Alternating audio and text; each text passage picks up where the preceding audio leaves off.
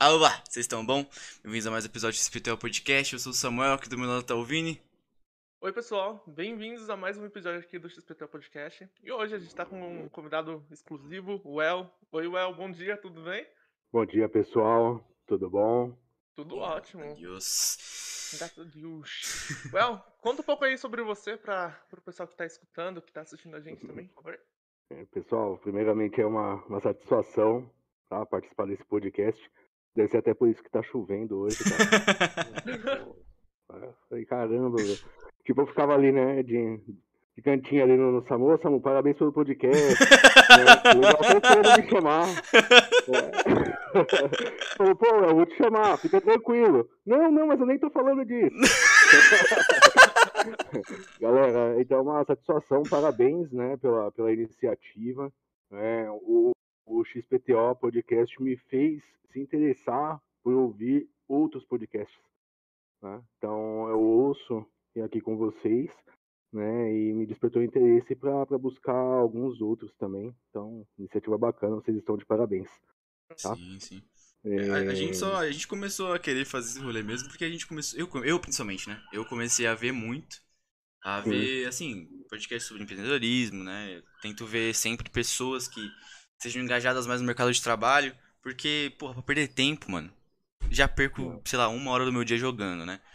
Então, eu peguei ali, sei lá, pego um tempo que eu tô ocioso, fazendo nada aqui, pô, tô na faculdade, o professor tá falando um monte de merda. O professor tá falando sobre nazismo. Por quê? Não sei. Ué, mas tá. tecnologia. Tem, ah, é. Se for falar, né, do ENIAC, beleza. Aceito com certeza. Mas, porra, falar do, do Hitler que matou não sei quem, Joe, não, não, aí não também, né, caralho? a, a máquina de Turing, né? Máquina de Turing, boa, bom filme, bom filme. Lembra filme? Lembra, Vini? Ah, desse filme? Lá, lá. Você não, a Adriana não te passou, não? Adriana do Senai? Não. Caralho. A Adriana passou esse filme pra gente, mano. Filme maravilhoso. Alan Turing. Puta que pariu.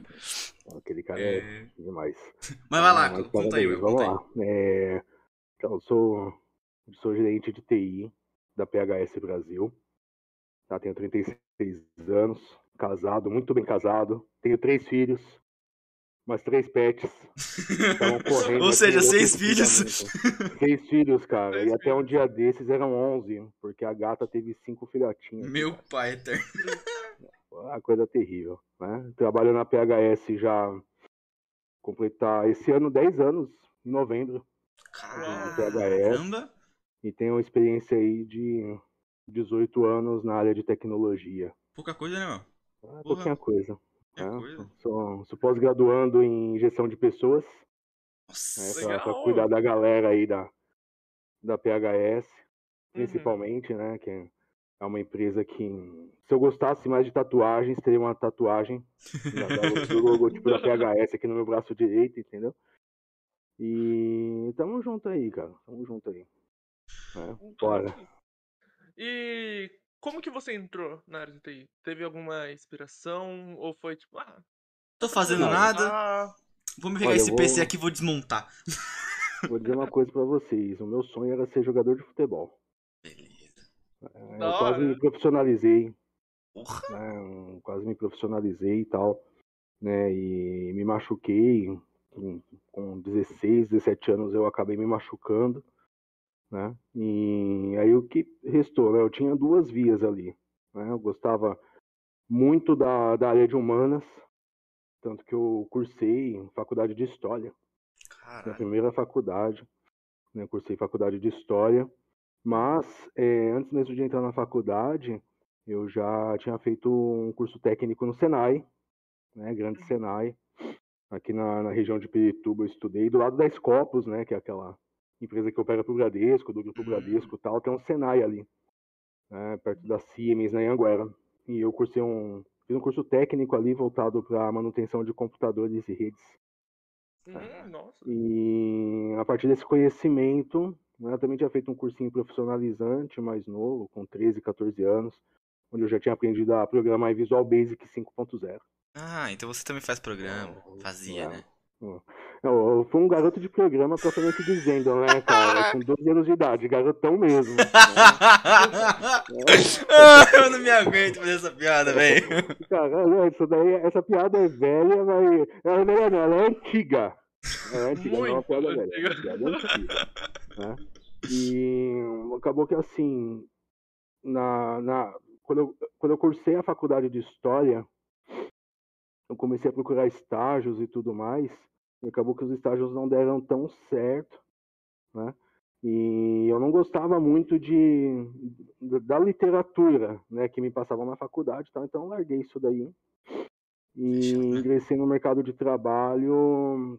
Primeiro emprego aí CLT na área de TI, foi atendendo helpdesk de um grande provedor de banda larga, né? É... E aí eu comecei a me identificar, cara. Comecei a me identificar. Gostava de resolver os problemas dos clientes, né? Tomava esporro também, mas acontece. É, a resolução de, de, problemas nos clientes era, era muito bacana, né? É, conhecendo a tecnologia, aí, roteadores, backbones e etc. Mais voltado para a área de, de telecom mesmo, né? Mas aí eu gostei e daí eu comecei a deslanchar, cara. Comecei a deslanchar. É, saindo da, dessa empresa, eu acabei dando aula também de informática, né? Nas distintas escolas de informática. Né, aula, acho que eu dei a, aula na primeira escola em 2005. Tá, de aula de, de, informática, aula de informática e rotinas administrativas, gostava muito também, às vezes tinha ali turma de 30, 40 pessoas, né? é, assistindo as minhas aulas, eu gostava de ensinar, né? achava muito bacana, tá? e trabalhei também, cara, experiência um, um pouquinho vasta, trabalhei em, em, dois grandes players do mercado, é, fabricantes de impressora, Caralho né? Dos grandes players aí. Um deles eu, eu trabalhei numa implementação é, na, numa rede bancária, né? segunda maior rede bancária do Brasil. Implementava aí esses equipamentos, eles estavam trocando equipamentos velhos e eu programava é, a, o firmware das impressoras de acordo com o que o banco precisava, fazer o controle dos envios para as agências, apoiava os técnicos desse banco na instalação das impressoras, né? é, implementava software de page count. Né? Então, o page count ele funcionava desde uma agência aqui em São Paulo, cara, com uma internet excelente, lá no ano de 2007, até agências, cara, que ficavam no interior do Brasil, Amazonas, Acre, Amapá, né? então... né, que não tinha internet. então, então, sua, sua experiência como, lá, gestor começou daí? Começou daí. É, nessa, nessa implementação, né, nesse trabalho de implementação, eu supervisionava uma equipe de, de helpdesk, né, de, acho que tinham cinco ou seis pessoas que prestavam suporte nessas agências. Eu tinha que fazer a documentação, fazer a interface com o cliente. Eu trabalhava dentro do cliente Osasco, né, então já uhum. fica meio aí uma dica de, de qual que é o cliente, né, da fundação lá. e eu trabalhava lá dentro do cliente e aprendi muita coisa. Fui funcionário público também. Caralho. Eu passei num, num, concurso numa cidade aqui da, da Grande São Paulo, eu trabalhava na Secretaria de Educação, não tinha nada a ver com TI, né? Mas acabou que o meu chefe lá, é, apesar de ser professor de geografia, ele era um programador Visual Basic incrível. Caralho. E aí começou a colocar automação de folha de pagamento dentro das escolas da rede municipal do, do município lá. Cara, muita coisa. Trabalhei também numa extinta, mas uma das maiores redes de livrarias do Brasil. Trabalhava no atendimento propriamente dizendo. Então, quando começou o atendimento por chat, né, e-mail, eu já eu comecei nessa livraria uhum. também. Trabalhei bastante coisa, viu, cara? Como web designer também. Ah, é verdade. Você já trabalhou como web designer, mano. É, eu já trabalhei como web designer também numa agência de marketing. Infelizmente não deu tão certo, né? Porque eu era muito júnior e eu não tinha orientação, né, de, de, profissionais mais gabaritados, porque eu era responsável por tudo ali. Então eu hum. acabei apanhando bastante, mas o que era preciso ser entregue a gente entregou. Né? Ah, Então fiz bastante coisa. Se eu falar mais aqui, cara, ó, pra vocês terem ideia, quando eu entrei na, na PHS em 2011, eu tinha acabado de hum, pedir desligamento de uma software house que atendia uma grande. Uma, eles atendiam muitos clientes, né? Mas a maior, o maior cliente deles era uma rede de varejistas aí, cara, de, de roupas, calçados, né? Confecções. Cara, multinacional era o maior cliente, né? E eu dava suporte nesse software deles, que era todo em Java. Crê em. Deus, pai. Cara, eu dava até medo de ver aquilo, mas o sistema era fenomenal, né? E quando eu entrei na PHS, eu entrei como freelancer, né? Não sei se vocês vão fazer essa pergunta, mas eu entrei como freelancer na PHS. Né? A PHS, cara, era uma empresa, é, um tamanho físico desse tamanho, mas, cara, o pensamento de negócio do Paulo Dantas era um negócio trondoso, né? É, e quando eu entrei na PHS, cara, era um, só tinham quatro pessoas. Paulinho, o Henrique, Henrique. Paulão, né? Paulão, é verdade. Cara, o Paulão tá lá, mano. Paulão ali, né? Sempre na pegada. Aí tinha mais um, um técnico administrador de redes que me ensinou muito, tá? É, e eu. E eu, né? Isso daí em novembro de 2011, né? Uhum. E foi engraçado, cara, porque minha mulher estava grávida de dois meses do meu primeiro filho, eu estava desesperado por um emprego, né? Mas foi assim, eu, sa... eu pedi demissão dessa software house porque minha qualidade de vida estava zero. Uhum. né? Eu morava em Caieiras, tinha que ir até a Faria Lima todos os dias entrar às sete e meia da manhã, eu saía quatro e meia da manhã de casa, né? Para chegar depois nove horas da noite em casa, que eu só saía da empresa às seis e meia da tarde, horário de pico, não tinha linha amarela ainda, Cara, era uma loucura. Aí eu não aguentei. né? Então eu- pedi as contas de lá, mas a minha mulher estava grávida. Né? Minha mulher quase me estapeou. Falou, meu, como que você pede as contas? Eu tô grávida, você tá maluco? Eu falei, não, calma aí que eu confio no meu taco e eu vou conseguir uma coisa muito melhor. Né? É, aí eu entrei na PHS. Ela vai, porra, freelancer, meu, você tá louco? pois é. Né? E entrei na PHS como freelancer para implantar dois clientes, fazer a implantação de dois clientes. E um deles é cliente até hoje. Caralho. tá? Um deles é uma grande empresa de telecomunicações, Eu acho que eu sei o que é. todo mundo sabe qual é.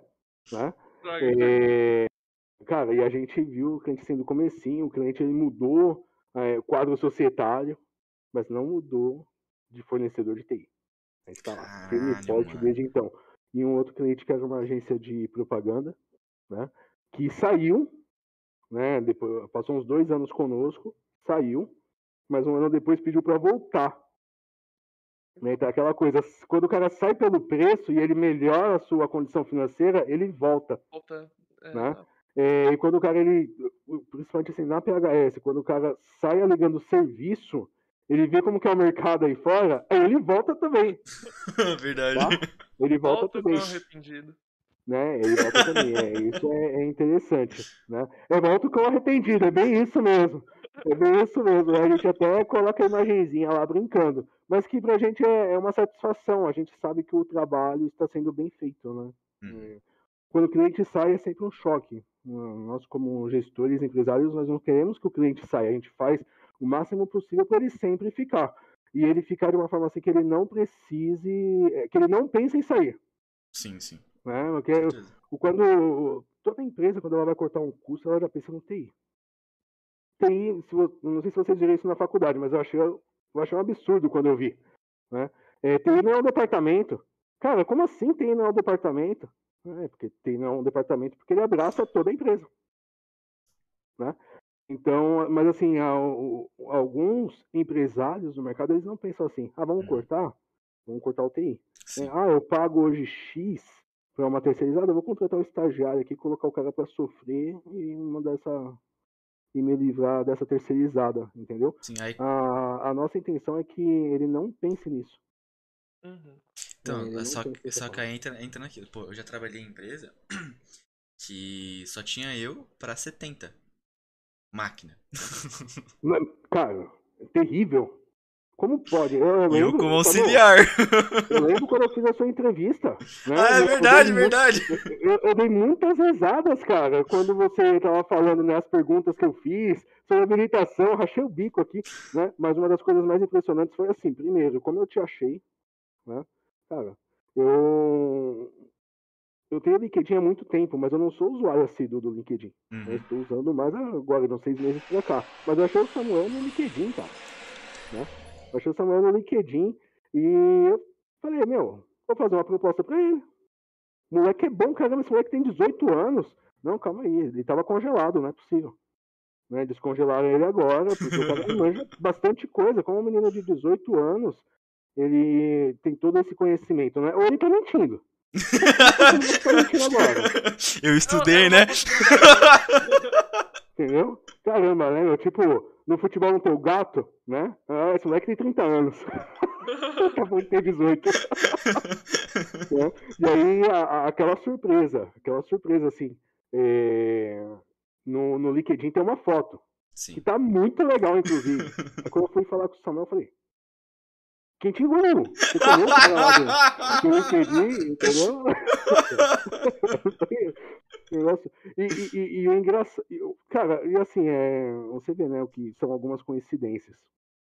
Eu comecei o processo com o Samuel, mas depois é, a minha filha, nossa, minha filha não, meu filho, no meio do processo, eu não lembro se foi meu filho ou se foi minha filha que nasceu. Né?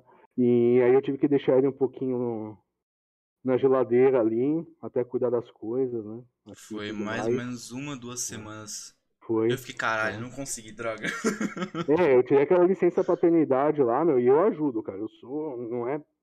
não- é muito fácil falar da gente, né? Uhum, uhum. Mas qualquer pessoa que você conheça do meu meio, né, no meio social, fala: Meu, o Wellington é um pai muito dedicado, cara. O Wellington é um pai muito dedicado. E tem que ser, né? Tem que ser, né? Eu escolhi ter meus três filhos, eu os amo de paixão, né, cara? Eu faço qualquer coisa por eles, né? Mas é, no caso do, do Samuel, né? Eu falei, mano, tem que deixar o moleque na geladeira. E se esse moleque arrumar outro emprego?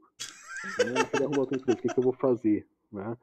E acabou que deu certo, ele está conosco até hoje. Foi uma grata surpresa e uma grata contratação. Né? Foi, foi bem bacana. Aí só um adendo, quando o Wellington me passou o endereço, eu peguei o endereço que ele me passou e eu peguei o endereço que tava no site. Falei, fudeu. Eu vou, eu vou ser. Mano, eu vou ser roubado, eu vou. Mano, eu vou ser extraviado pra, pra Turquia, viado. Aí eu cheguei no local. Incrível, ele chegou. Ele conseguiu chegar. Não, eu cheguei no local e eu falei, mano, onde que eu tô, viado? Caralho, que lugar é esse, Joe? Samuel, sabe o que é mais interessante? É, antes, né, a gente, assim, eu sou da área técnica, né, mas há algum tempo eu sou responsável pelas contratações dos técnicos da PHS. né. Se eu não me engano, a última contratação que o Paulinho fez foi o Azanha. Caralho. De lá pra cá, tempo, eu então. tenho contratado todas as pessoas que trabalham ali com a gente no suporte, né? E aí, porventura, assim, vão para projetos, né? E, e etc. E lá no começo, toda pessoa que eu chamava para entrevista não achava PHS. O cara não achava. Aí o cara me ligava desesperado, Wellington, eu não tô achando. Não sei o quê, por quê? Porque a, a- casa onde nós estamos localizados, cara, é uma casa excelente. Verdade. É um lugar, meu, a casa é excelente, né? Mas ela confunde as pessoas, você fica bem no, no largo da igreja assim, e o cara não sabe se a rua começa ali ou não. Verdade, né? Ah, a rua Serranópolis. É, mas caramba, onde é a rua Serranópolis? E no largo ali são quatro ruas. Verdade, E nenhuma tem placa. Nenhuma, mano. Incrível como aquele lugar não tem É, placa de, de Não tem rua, velho. placa. É É. foda. Aí não ajuda. É, aí, assim, aí não ajuda o cara, né? Aí não ajuda o cara. E aí eu comecei a colocar, olha, é o portão cinza. É em frente ao banco. Né? Ó, em cima do posto de gasolina. Pronto, matou. Ninguém erra matou. mais. Nem matou. Aí ninguém erra mais. Mas também, assim, aquele cara que é detalhista, que chega lá e consegue encontrar, o cara tá de parabéns, né? Eu consegui, eu só posso falar, eu consegui. Mas eu fui pra eliminatória também. Eu subi até lá em cima, na, na, outra, na outra ponta. Falei, mano, tô muito já. Aí eu voltei, voltei, eu peguei uma foto do Google Maps e eu vi lá, falei, mano, talvez seja esse portão. Eu cheguei Sim. no portão, bati assim, e falei, Alô, que é? Não, Samuel aqui pra entrevista com o Wellington. E falou, ah, pera aí um momentinho. Na hora que o abriu o portão, o Gui, aí apareceu o Gui, apareceu o Azan e apareceu o Paulinho. É, tipo, mano, a galera em peso ali pelo Samuel. Falaram, meu, o menino mora em Itapevi. Você tá colocando ele pra vir pra cá, do outro lado do mundo. né? E como que ele vai chegar aqui? Eu falei, meu, eu tenho fé nesse menino. Né? Tenho tanta fé que o Samuel chegou lá, era 7h20 da manhã, cara. Verdade, mano. Verdade. Pô, como- Mano, eu morava, eu morava do lado, assim, em Caeiras, que dava meia hora. Eu não cheguei- nunca cheguei 7h20 na PLS. nunca. Aí o cara, ele sai do outro lado do mundo, né? Praticamente. O cara ele tem que pegar ônibus, tem que pegar charrete, pega o trem, pega o trem. O teletransporte que é longe pra caralho, mano. Puta que pariu. Meu, aí, aí matou, cara. Aí matou. Mas, cara, esse negócio de. é, mundo do RH, assim, também é algo muito interessante. Né? É, nossa, cara, já passamos por cada uma ali. A gente tem cada lenda, cara, que trabalhou conosco, que você não tá Ah, ligado. eu sei dessa história. É Cada história, cara. Teve um, um cara que a gente entrevistou, acho que foi antes até do Gui entrar. Quem trabalhava lá com a gente era só o Marcelão, né? O Marcelão também, cara, é uma, uma grata surpresa, Uhum. né? É, cara, tá conosco até hoje aí, também vai completar 10 anos de empresa. Uhum. Mano, o Marcelo é um puta técnico, puta que pariu, mano. Ah, Ah, esses, esses dias eu dividi lá as pastas do meu e-mail, né? Faz um mês, na verdade, que eu dividi as pastinhas do meu e-mail. Aí eu dividi pro setor da PHS. Mano, aí ontem, eu tinha acabado de terminar o expediente, eu falei, ah, vou ver os e-mails, né? Tem, porra, tem coisa pra caramba aqui, deixa eu ver. Eu fui clicando em cada uma. Velho, eu cliquei na de projetos, tinha uns 10 mil do Marcelo. Tudo seguido pra cliente. Eu falei, caralho, Marcelo. Eu mando um, já é difícil? Cara, o, o Marcelão, meu, o, o Marcelão, assim, ele é uma das maiores surpresas da PHS. Eu não contratei, né? Mas como o Marcelo é meu amigo de longa data, jogava futebol e fliperama junto, né? eh, eu falei, cara, como que você tá, né? Você tá? O Marcelão, ele trabalhava também numa empresa terceira que prestava serviços para uma grande instituição financeira, mas falou, cara, eu não aguento mais ficar reiniciando máquina entendeu? É, é, colocando ponto em suíte. Eu não tô estudando pra isso, eu quero mais. Eu falei, mano, vem comigo. Vem Chega comigo mais, vem aqui, o meu bom. certo pra você, cara. Então o Marcelão foi, foi o primeiro, assim, cara. Foi o primeiro da, da equipe Thundercats ali, tá ligado? Tipo, e, e, cara, quando o Marcelão entrou, ele era extremamente tímido, né? Tal, e hoje, o Marcelo, ele é a cabeça técnica da PHS. Verdade, Marcelo. Marcelo é a cabeça técnica. É, é incrível como, como uma pessoa pode ser tão técnica como o Marcelo, velho. E ele tem uma um poder de explicação, assim, cara, uma, uma didática que é diferenciada. Uhum. Mas eu falo pra vocês, é. Sabe aquela. Às vezes a gente lê por aí, né? A gente lê muito. Eu leio muitos livros, né? Gente voltado para questões de liderança, etc. Né? E tem muitas pessoas que falam, ah, a liderança pode ser desenvolvida. A liderança ela não é nata, ela pode ser desenvolvida, né? E eu vejo isso, assim, o Paulo e o Henrique já natural na, na PHS, tá? Não, não- nem tô querendo puxar, puxar o saco de ninguém, mas o Paulo Henrique isso daí é natural. Mas Marcelo e Gui são duas pessoas que eu confirmei o que eu vi nos livros, cara. Entendeu? Os Verdade. caras, eles realmente eles foram desenvolvendo a, a sua liderança, cada um da sua forma, de uma maneira incrível. Incrível, não tem, não tem o que falar. Pra Pô, nessa- pa- por exemplo, eu sou bem arrogante no sentido de. Eu não sei se você viu o podcast lá com o. Com quem que a gente falou? Com o Jean. Que eu falei que eu sou bem. Cara, pra mim, se isso aqui tá certo, eu vou continuar fazendo assim. Se você, se você tá achando que é errado, que eu tô fazendo errado, vem e me fala que eu tô errado. Só que aí eu vou debater com você. Porque pra mim eu tô certo. Então você vai ter que mudar meu pensamento. Aquela coisa, sento na frente, sento numa cadeirinha, bota uma placa assim, muda meu pensamento. Tá ligado? É, E o Gui, ele conseguiu fazer isso várias, várias vezes comigo. Porque eu falei, ô Gui, tô fazendo assim acessado. Ah, mano, mas você tá fazendo assim, mas por quê? Me explica. Aí o Gui foi lá e explica, eu falei, tá, tá certo, seu é melhor. Tá, Seu jeito é melhor. Seu jeito faz mais sentido. E, e- e, assim, é, eu, eu vi você, você falando sobre isso com o Jean no, no podcast, né? É, as pessoas, elas- hoje, as pessoas elas perderam convicção em nome do politicamente correto. Né? E, cara, isso pra mim é, é muito complicado. Eu sou um cara convicto das coisas que eu quero. Eu tenho os meus valores, né? E cada um tem que ter os seus valores. Né? Mas Uhum. em nome do coletivismo, as pessoas estão perdendo os seus valores e indo para o politicamente correto. Verdade. Isso é horrível. O mundo, cara, daqui a pouco vai acabar. Daqui a pouco alguém vai apertar o botãozinho de reset ali, vai acabar, vai começar tudo de novo. Deus, mano, eu acho que. disso. Deus já tá assim, ó. O botãozinho tá aqui, Deus já tá assim, mano. Não tô aguentando Ah, mais tá essa galera, não, velho. Eu não tô É. aguentando mais. Exatamente. né? Só falta alguém chegar e falar, valendo! Bateu e Verdade. acabou tudo, entendeu? Porque, é, então, assim, a convicção ela é importante, mas você precisa ter humi- humildade para mudar sua opinião Sim, diante de fatos. Né? com certeza. É, isso daí é muito importante também. Né? E eu também tenho uma, um, um pensamento assim, que se você me traz uma situação e, e não me traz uma, um caminho pelo qual eu possa seguir, né, uma sugestão, aí é fofoca. Aí é fofoquinha, entendeu? Ah, Wellington, ó, tá acontecendo isso, isso, isso, tal, com o cliente lá. Tá, o que, que você me sugere fazer? A primeira coisa, se você vai trazer um problema, já traz uma sugestão. Ah, traz Pode não ser a, a melhor sugestão para resolver, né? E, e, assim, não é querendo jogar água no chope de ninguém, mas normalmente não é o melhor a se fazer. É, geralmente. Ah, as primeiras vezes nunca vão ser ah, o melhor a se fazer, mas aí cria aquela discussão, aquele debate, né, que todo mundo remando para o mesmo lado ali vai chegar à melhor conclusão, entendeu? Agora, é, talvez seja um defeito meu. Se o cara chega para mim com um caso e ele não tem uma sugestão para solucionar, dá para falar, mano, vai lá, pensa direitinho o que, que você pode fazer e depois me traz. O, o, eu acho assim, o mínimo é pesquisar. Tem um Google, velho. Mano, não vai matar pegar o Google e digitar. Tal problema tá acontecendo, o que que eu faço? Pronto. Entendeu? Vai aparecer Então, umas assim- 300 mil coisas lá. É, E hoje é, eu tenho a felicidade de dizer que a equipe na PHS ela é assim.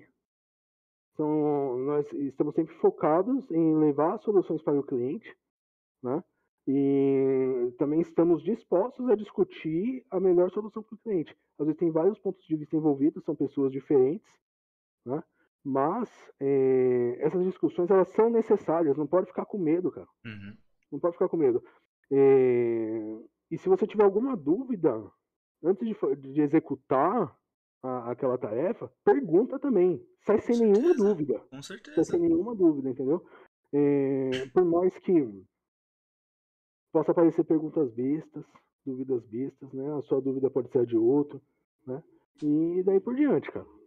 Uma coisa que eu sempre, eu se- eu sempre gosto, eu sempre gostei, né, de, de aplicar até pra mim mesmo, foi, é, cara, é uma pergunta besta pra você. Só que talvez a sua pergunta besta resolva o problema. Tá ligado? Exatamente. Tá ligado? É, porque, pô, hoje eu sou N2. E quando você é N2, geralmente você tem mais tempo pra mexer nas coisas, você tem mais tempo pra ficar na máquina pra tentar 300 mil coisas de novo, mais ainda. Sim. É, só que muitas vezes eu, eu me pego em situações que eu falo, tá, beleza. Sei lá, pegar um chamado do Jean, por exemplo. O Jean, sei, a gente conhece, é um puta relatório que ele faz no chamado gigante. Se for eu colocar no livro, dá uns três livros. É incrível Sim. o tamanho do diagnóstico que ele faz. Eu pego, eu pego o chamado escalado do Jean, por exemplo, eu fico, tá, mano, ele fez tudo isso, deixa eu pensar aqui. E tem hora que eu penso assim, eu falo, mano, o que que eu faço agora? Pô, o moleque fez tudo, o que eu fazer? Aí eu vou no Gui e falo, Gui, ó, o Jean fez isso, isso, isso. O que que você acha de eu fazer isso aqui? Aí o Gui, aí o Gui vai lá, não, beleza, pode ser. Eu falo, mano, isso aqui não vai dar problema em tal, tal coisa, porque, sei lá, problema de office. Ah, mano, se eu, se eu reparar desse jeito, não vai dar pau, sei lá, no Outlook? O Gui fala, não, mano, não vai não, pode fazer. Eu, Putz, isso aqui realmente vai. Então, assim, é, eu sei que eu sou N2, eu sei que eu tenho mais tempo. Só que eu também tenho minhas dúvidas, tá ligado? Sim. E, porra, eu tento, claro, ao máximo não sair perguntando todo momento, que também é chato, né? Você perguntar todo momento. Então, porra, eu vou ver isso no Google, pego uma solução falo, tá, eu tenho essa solução aqui. Aí, geralmente, o Google ele faz muito isso. E esse Samu, como que tá, tá chamado quando eu já tô há muito tempo? Falou, mano, ó, tô, tô pesquisando aqui, mas achei isso e isso, isso. O que, que você acha? Aí o que fala, não, mano, pode fazer lá, vamos ver vamos que tá. Beleza. Porra, pergunta, velho. Pergunta. Com quanto- exatamente. ainda mais os meninos que hoje estão em NOC. Porra, pergunta, velho. Abuse, abu, use e abuse do Teams. tá ligado? Mano. Pergunta, mano. Quanto mais experiência você tiver, quanto mais, quanto menos dúvida você tiver aquela, referente àquele, aquele procedimento que você vai fazer, você vai, você faz mais confiante. Você Sim, fica sim. mais confiante naquele processo. Exatamente, exatamente. E, e, assim, é, nós, a nossa equipe chegou nessa maturidade, tá? Não vou falar pra você que sempre foi assim, porque É, não é bem isso. Tá? Às vezes o cara chegava e perguntava, ah, mas tal coisa. Putz, mano, você não fez isso? Puta, cara, que cara burro. né? E isso, aí isso inibe o cara de perguntar, né? Então faltava Sim. essa maturidade é, na nossa equipe, né? Sendo bem sincero, a PHS é linda, é ótima, mas, cara, nenhum lugar assim é, seja tão bom que não possa melhorar. Com né? certeza. Né? E hoje a gente melhorou muito nesses pontos, né? E o que você falou, cara, é exatamente isso. Quem está na linha de frente, né, hoje é o NOC, né? Eu, o NOC eu chamo hoje, assim, carinhosamente de Helpline, cara. Vamos dar um nome bonitinho aí. Então, Helpline, porque ele faz o atendimento ali no, no primeiro nível, que a gente chama, né?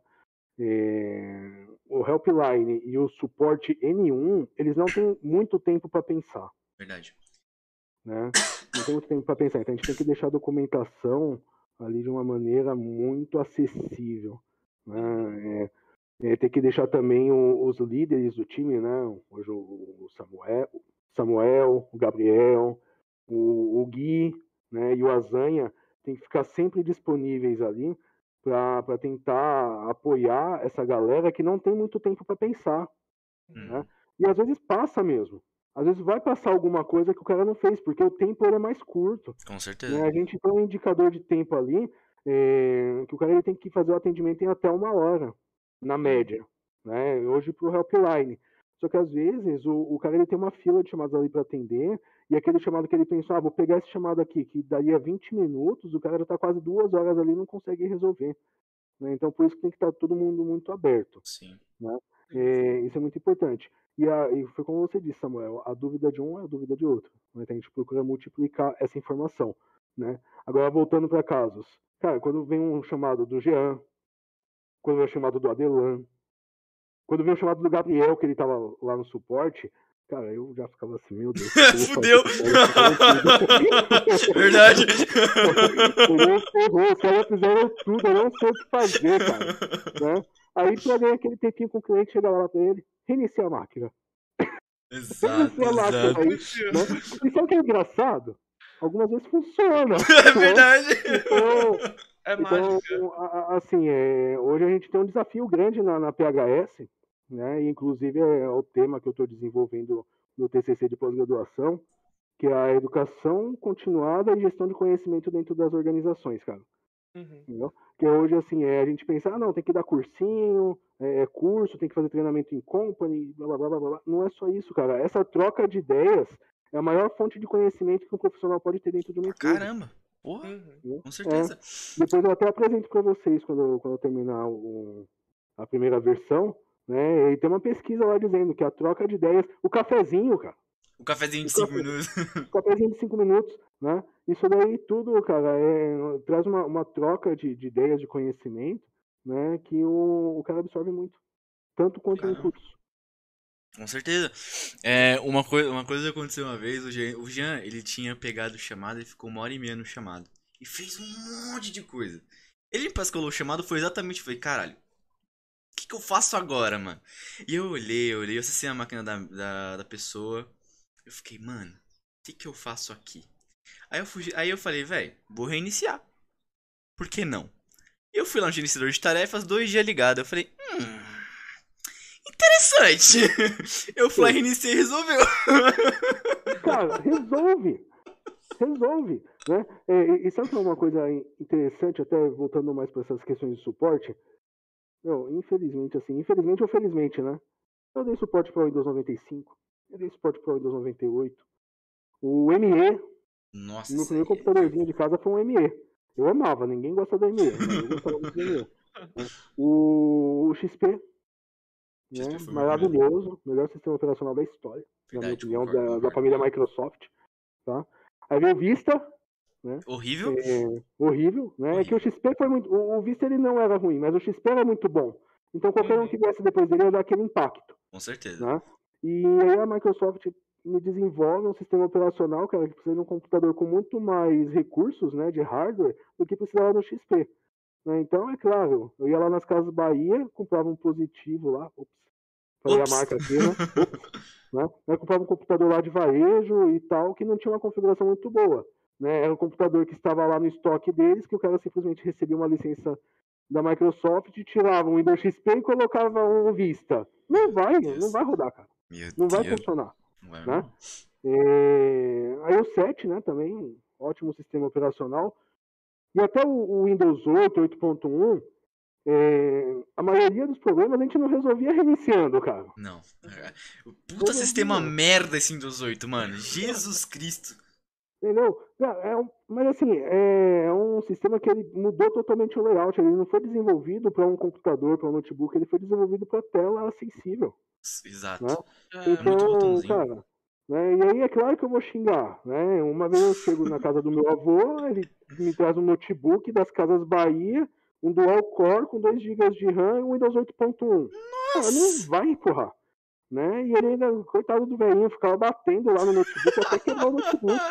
Né? E não tinha o que fazer, cara. Não tinha como colocar mais memória, né? Aí instalava o Windows 7, o Windows XP não tinha driver, né? Mas, eh, no meu ponto de vista, tudo isso mudou quando chegou o Windows 10. Windows 10 hoje, cara, por incrível que seja, quando você reinicia a máquina, é capaz dela voltar a funcionar, o que é Exato. Por quê? A gente não sabe ainda, mas funciona. se, um dia, se um dia algum cliente perguntar, mas por que que reiniciar funciona? Eu falo, ó, Não sei. pergunta pra Microsoft, velho. Eu, eu, sinceramente, eu não sei. Eu sei que Uhum. reiniciar mata tudo que tá aberto. Mata tudo que tá aberto, né? Mata o, libera o cache, libera a memória RAM e tal. Mata tudo. E se tem algum processo ali que ele parou, né? Algum processo, algum serviço que parou, porque ele está há muito tempo. É, caiu o Vini. Caiu o Ele Vini, está muito Vini. tempo ligado, ele vai, vai voltar. Né? Mas eu também não tenho que explicar porque é encher linguiça. não, mas, pô, o Windows 10, ele. Eu, eu, eu reclamei dele no começo, sinceramente, porque, pô, pro mínimo pra ele começar a se mexer é 4GB? Pois é, cara. Porra, 4GB de RAM, velho! E aí você Sim. coloca um. Aí você coloca um hardware melhor, aí, opa, perdão. Aí você pega um software pesado, aí você pega não sei o que, aí você vai colocando aplicativo. O mínimo é um 8GB de RAM pra ele começar a desengasgar. Eu fico. Meu Deus do céu! Aí, aí você pega. Você pega uns. O Vini voltou. Aí você pega uns, uns softwares que você olha e você fala, cara, não era pra. Você pega, perdão, você pega umas máquinas que você fala, cara, não era pra estar assim. Aí Você pega uma máquina parecida, uma máquina com o mesmo hardware. Você fala, cara, essa máquina trava e essa não trava. Aí você vai, essa tem, tem algum software rodando. E essa não tem nada. Você fica, mano, não é possível, cara. Cara, Não é a gente tá possível. com, com o case de um cliente aí, meu. Tá um negócio difícil. Eles têm uma máquina, tem uma máquina boa lá, Dellzão, All-in-One, SSD, né, 8 GB de RAM, que começou a dar tela azul. Beleza. tela azul, né? E, cara, a gente. Cada hora era uma, era uma diferente. Né? No chamado lá a gente marcou uns 30 motivos diferentes né, de tela azul e ninguém sabia o que estava acontecendo. Aliás, até hoje eu ainda não sei. Né? É, o Gabrielzinho foi lá no cliente, formatou a máquina, né? Formatou do zero, cara. aquela Formatação profunda, apagou tudo que tinha no HD, né? Colocou a máquina de volta e tal. Começou a instalar os softwares. Uma semana depois começou a dar tela azul de novo. Nossa. Né? E, meu, tá acontecendo, né? E o cliente me chamando, né? Falou, Wellington, é, eu entendo que o caso tá difícil, tá, mas precisa me ajudar. né? Eu vou falar pro cliente, mano, eu não sei o que fazer. eu não posso falar isso, né? E estudando, estudando, acabou que eu fui lá no cliente. Aí achei dentro do, do setup lá da, da BIOS uma questão de virtualização do processador e desativei. Funcionou. Semana retrasada começou a dar problema de novo. Ah, E eu- nem funcionou desde fudendo. maio, acho que foi maio, junho. Aí semana passada começou a dar problema de novo. E ela me chamou, falou, Wellington, o que, que eu faço? Falei, meu, manda pra assistência técnica, porque a gente não tem como dar suporte ao hardware aqui. É alguma coisa no hardware, Certeza. mas eu não tenho ferramenta suficiente pra te indicar o que, que é. Né? Ela mandou lá. Essa que a assistência técnica falou? Hum. Ah, é só formatar. Ah, nem fudendo. Falei, não, Ah. negativo, você vai perder. Eu falei pra ela, eu falei, você vai perder dinheiro, né? É, então manda lá pro, pro nosso escritório que eu vou colocar um outro HD na, no seu computador e a gente vai testar. A minha suspeita é que seja HD, Pode mas ser. eu, eu não tenho como te validar isso, né? É, aí ela falei isso daí pra ela semana passada. Tô tentando falar com ela, desde então ela não me chama mais. mas, mas assim, é, aí ele falou, não, mas um amigo meu disse que ó, é só formatar o HD, colocar em outra máquina, fazer um check disk nele, né, que deve ser alguma trilha defeituosa, e depois instalar de novo. A gente já fez isso. não vai funcionar, né? não vai funcionar. Ou vai funcionar dois, três meses e vai começar a parar de novo. Né? Exato. E, e aí fica complicado, cara. É, um agravante só que tem nesse cliente, né?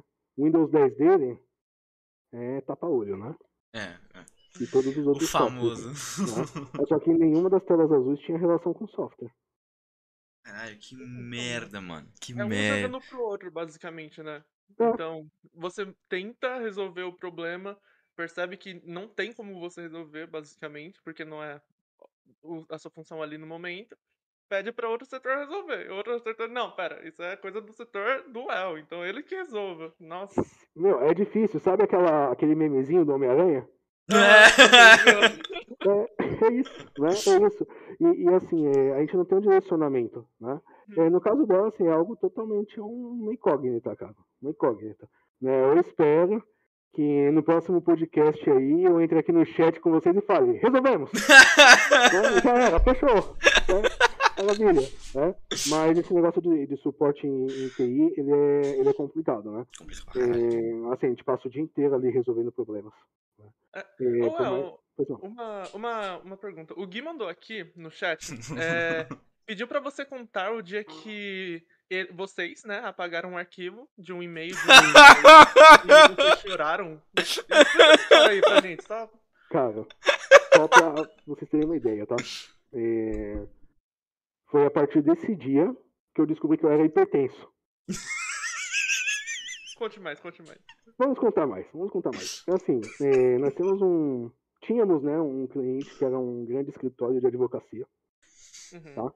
E nós fizemos todo um projeto lá, né, de implementação da rede deles, cara. Foi um projeto top, que inclusive quem tocou foi o Gui. Né? Formatamos todos os computadores, formatamos servidores, montamos domínio. Né? Eles tinham um servidor Linux, daí a gente colocou o domínio Windows lá. Cara, perfeito. Né? Ou quase perfeito. Né? A gente usava um software de, de imagem é, do Windows para implantar os computadores. E Uhum. nesse software, eh, ele separava só 40 GB do HD para instalação do sistema operacional, o resto ficava como não alocado. Hum. E a advocacia, cara, hoje, hoje é diferente, né? Hoje tem Exchange, Exchange Online, né? Muito armazenamento de e-mail, mas naquela época não. Eram as medidas PSTs. Credo, não. Eh, Pior capeta da minha vida.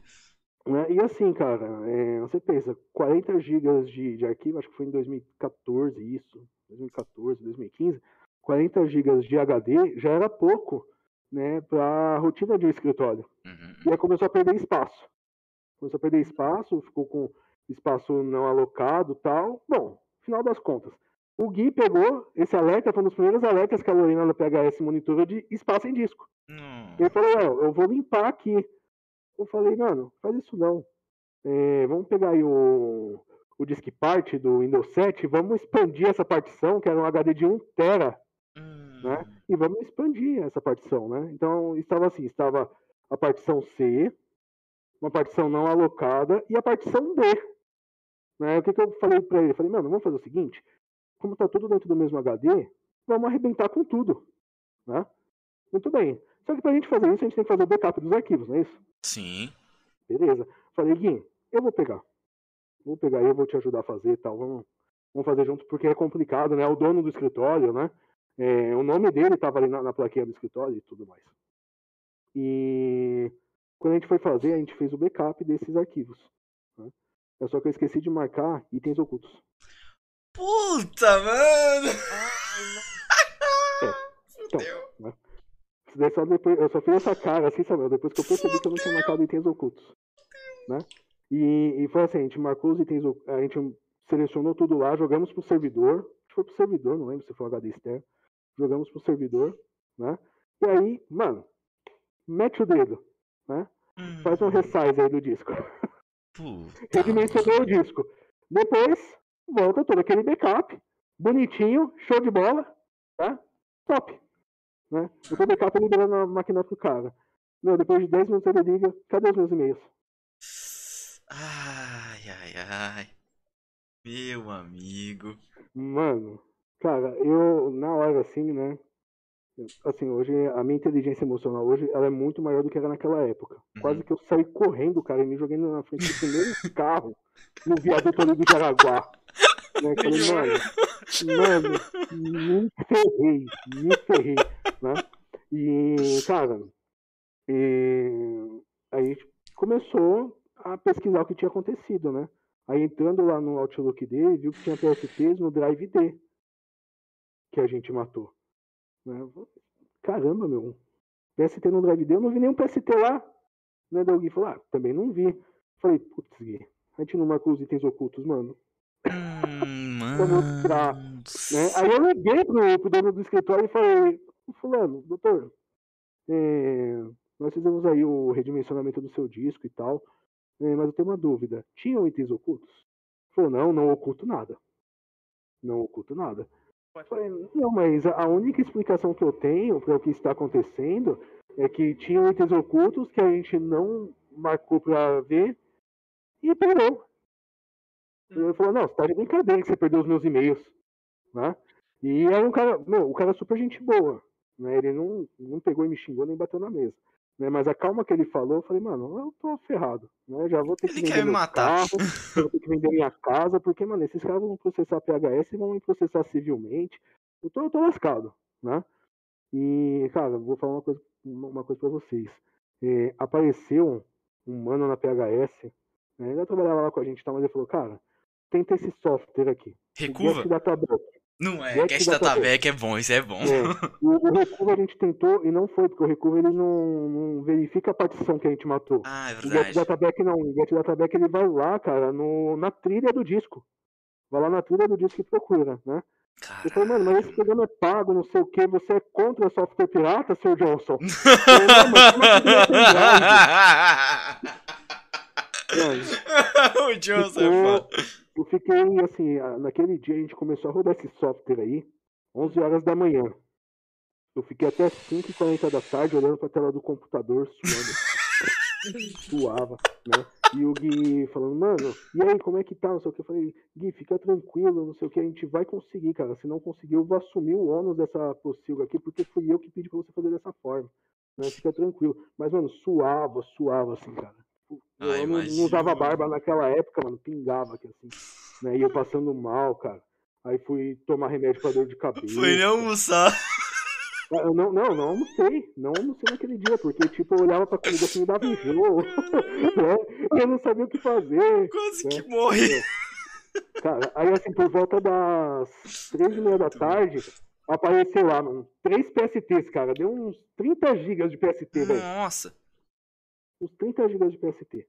Eu falei, caramba, mano, o cara ele tinha os PSTs todos ocultos, por que, que ele fazia isso? né? E aí a- veio a segunda parte, né? é, da restauração. Aí ele começou a copiar os arquivos, né? Cara, meu, assim, é, quando terminou de copiar os arquivos, eu pensei, agora eu vou ter que fazer o scan PST, né? Pra restaurar esse PST, porque ele foi todo quebrado, né? Mas o software é tão bom que ele trouxe inteiro. Eu Caralho. não precisei fazer scan PST em nenhum PST. Né? Não sei se você lembra disso. Mas a gente não precisou fazer nenhum scan PST. Colocou lá de volta. Eu liguei pro doutor e falei, doutor, conseguimos trazer seus e-mails de volta. Dá uma conferida aí. Aí ele conferiu e tal. Eu falei, doutor, fala pra mim, ocultou ou não ocultou esses PSTs? Né? Agora que tá tudo pronto, ele falou, Wellington, por segurança eu oculto os arquivos importantes da minha máquina. Mano, era só falar que Era só só- falar, velho. Puta que pariu, era só falar, Lembra mano. disso, o Gui aí no chat? Meu, cara, era, assim, ele, independente, né, do que, do que a gente conseguisse restaurar ou não, né, ele não, eu acho que como advogado ele não ia expor essa informação. Não mesmo? Ah, segurança. Eu- eu- assim, eu entendo o ponto dele. Só que, velho, porra, você tá pagando sua TI, você conta a verdade pra sua TI, tá ligado? Não, mas ele é um cara muito entendido de TI, entende muito de tecnologia. Uhum. Tá? Que uma pessoa que não entende de tecnologia, cara, ela já ia soltar. Ia falar, ah, eu ocultei aí, não sei o que. Não, mas ele sabia o que estava fazendo. Uhum. Quem não sabia o que estava fazendo era eu. Era Gui. né? Então, assim, foi muito do mal esse dia. E teve uma outra situação também, até pegando o gancho, aí, se a gente tiver o tempo, é, que a gente atendia uma, um polo de educação à distância, de uma grande universidade, Uhum. né? E eles não tinham um servidor lá, eles tinham um proxy. Um proxy lá com Squid, PT, Postal Firewall, né? Eh, DHCP, era um servidor Linux. Né? E, a, e os arquivos ficavam todos no, no computador. Uhum. E a, a dona desse polo falou assim: Eu quero bloquear esses arquivos, colocar senha neles. Não, não sei se alguém lembra dessa situação. Aí a gente instalou um tal de Alpha Folder Locker. Nossa, eu nem conheço, mas É. já imagina a merda. Corrompeu os arquivos dela, cara. É, eu imaginei. Corrompeu os arquivos dela. E ela mantém arquivo da, do- da administração, do financeiro, do RH, tudo dentro dessa pasta aí que a gente tentou criptografar. Né? Mano, cara, que treta aquilo, né? Esse daí deu, esse daí deu, deu problema, porque a gente levou semanas pra resolver. Aí, cara, se eu não me engano, acho que foi o Paulinho, cara. Mano, o Paulinho ele tem a, a massa cinzenta mais densa do que a maioria das pessoas, porque o que ele pensou naquele dia, né? Sabe onde ele foi achar o backup do arquivo? Que ela não tinha Onde? nas versões anteriores do Windows. Nem Cara, fudendo que funcionou a versão anterior. Graças a Deus a Microsoft criou esse negócio de NTFS. Se não fosse NTFS, não tinha achado esses arquivos, cara. NTFS salvando vidas. É, aí ele se- se- sempre fala, né? A lenda do Alpha Folder Locker, cara. Alpha Folder Caralho. Locker. Né? Meu, incrível, incrível. Mas já teve já muito, muito caso com o cliente, cara. Já teve. Não, são, são 10 anos, né? De, de empresa. Né? Eu lembro que eu entrei como, como freelancer. Uhum. né? E assim, eu gosto, eu gosto de trabalhar. Eu trabalho porque eu gosto. Entendeu? Eu não trabalho por conta de obrigação, o que, claro, né? Tudo isso daí é importante, eu tenho, tenho que uma família, né? Tenho que cuidar e tal, mas eu sempre trabalhei por- porque eu gosto. Então, quan- quando eu entrei como freelancer, né? Nós implementamos os clientes e tal, e apareceu uma oportunidade muito boa para a PHS, né? Uma empresa multinacional, tá? Que desenvolvia gateway de pagamento, né? Precisava de um técnico alocado três vezes por semana lá, tá? Lá no WTC, na Berrine, né? Onde tem qual Microsoft, foi empresa. mas- né? o- né? Essa, cara, essa daí, assim, lá em 2000, longínquos 2012, né? E aí, é, eu fui contratado CLT porque essa empresa entrou. né? E eu tinha que ir pra lá três vezes por semana, porque a exigência deles era que o técnico que os atendia lá, né? é, fosse contratado também pela PHS. Né? é, é Então, bom. Só que aí ele tinha que fazer aviso prévio, tinha férias, não sei o que. Eu acho que eu passei uns dois, três meses indo para esse cliente. Né? Só que, cara, foi o melhor cliente que eu trabalhei. Né? A gente trouxe esquema de imagem de sistema operacional, eh, inclusive para fazer formatação remota das máquinas, eh, conhecimento desse cliente. A gente não conseguia copiar né, a ferramenta, porque era uma ferramenta bem fechadinha e tal. Né? Mas um caso muito engraçado que tinha ali era que o gerente de TI deles era um cara assim, meu, sensacional. Né? Um cara sensacional. Mas ele gostava muito de. Como é que chama? Não era o modelo. Esses, é carrinho de brinquedo. Né? Você já deve ter ido ali em Barueri, na Avenida Central de Barueri, que os caras ficam apostando corrida com esses carrinhos de brinquedo Sim, sim. motorizado. E ele tava direto ali, cara. Então todo dia que eu ia pra empresa, ele chegava assim, tava, Wellington, vem, vem ver meu Opala. Nossa. Vem ver meu Jeep. Vem ver isso. Vem ver aquilo. Cara, né? E, meu, a única coisa que eu precisava fazer na empresa era colocar CD pra formatar as máquinas e tirar as fitas de backup do CPD pra mandar pra. O resto eu ficava trocando ideia com ele de, de carrinho de brinquedo, cara. Né? Olha, eu tô, tô indo agora ver o motor dele, né? Olha aqui a suspensão, não sei o quê. E o- os carros, eles eram tão realistas que ele tinha um monitor, acho que de 30 polegadas na mesa dele, com a foto de um Opala. Meu, parecia um Opala de verdade, velho. Fala, mano, olha o Opala desse cara, velho. Ele ter muita grana pra, pra abastecer esse carro, né? Não sei se canecão e tal. Não, era de brinquedo. Brinquedo. Era de brinquedo, né? E o cara apareceu na televisão e tudo. Eu acho que apareceu no, no canal 7 aí, e dando entrevista tal, falando como ele gostava de brincar de carrinho. Ah, Ah, cara, eu não tô mano. podendo com um negócio desse. Ah, não, mano, não, velho. é um jogo. São gostos né, das pessoas, né? Não, ma- mas Tem doido pra interessante, tudo, né? É, interessante, né? Interessante. E, e, assim, o, o ambiente de TI da empresa era extremamente complexo, cara. Extremamente complexo. VPN entre todas a- as filiais no mundo inteiro. Entendeu? Uhum. Mas o cara tava nem aí. Eu falei, ah, antes eu usava aqui, eu usava o Ghost para fazer as máquinas e tal, mas agora o americano lá vai fazer. Também não vou desenvolver mais nada. Ficou puto! Americano.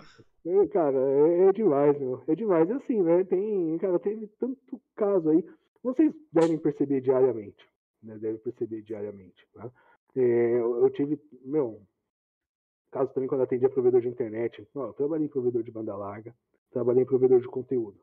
O maior provedor de banda larga do Brasil, né? Que mudou de nome, era um nome, agora é outro, né?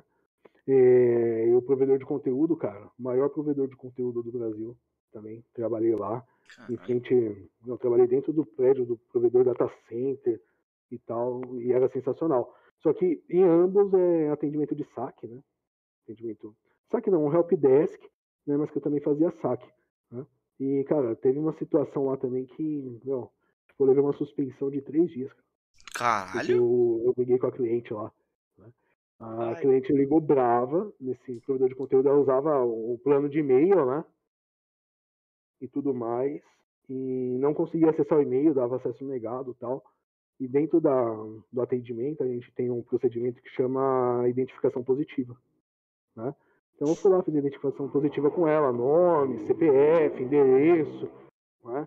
E quando eu abri o cadastro dela, puf, a mulher estava devendo. Nossa. devendo mensalidade do provedor e por isso ela não conseguia acessar. E ela precisava acessar os e-mails, porque era coisa de trabalho e tal. Né?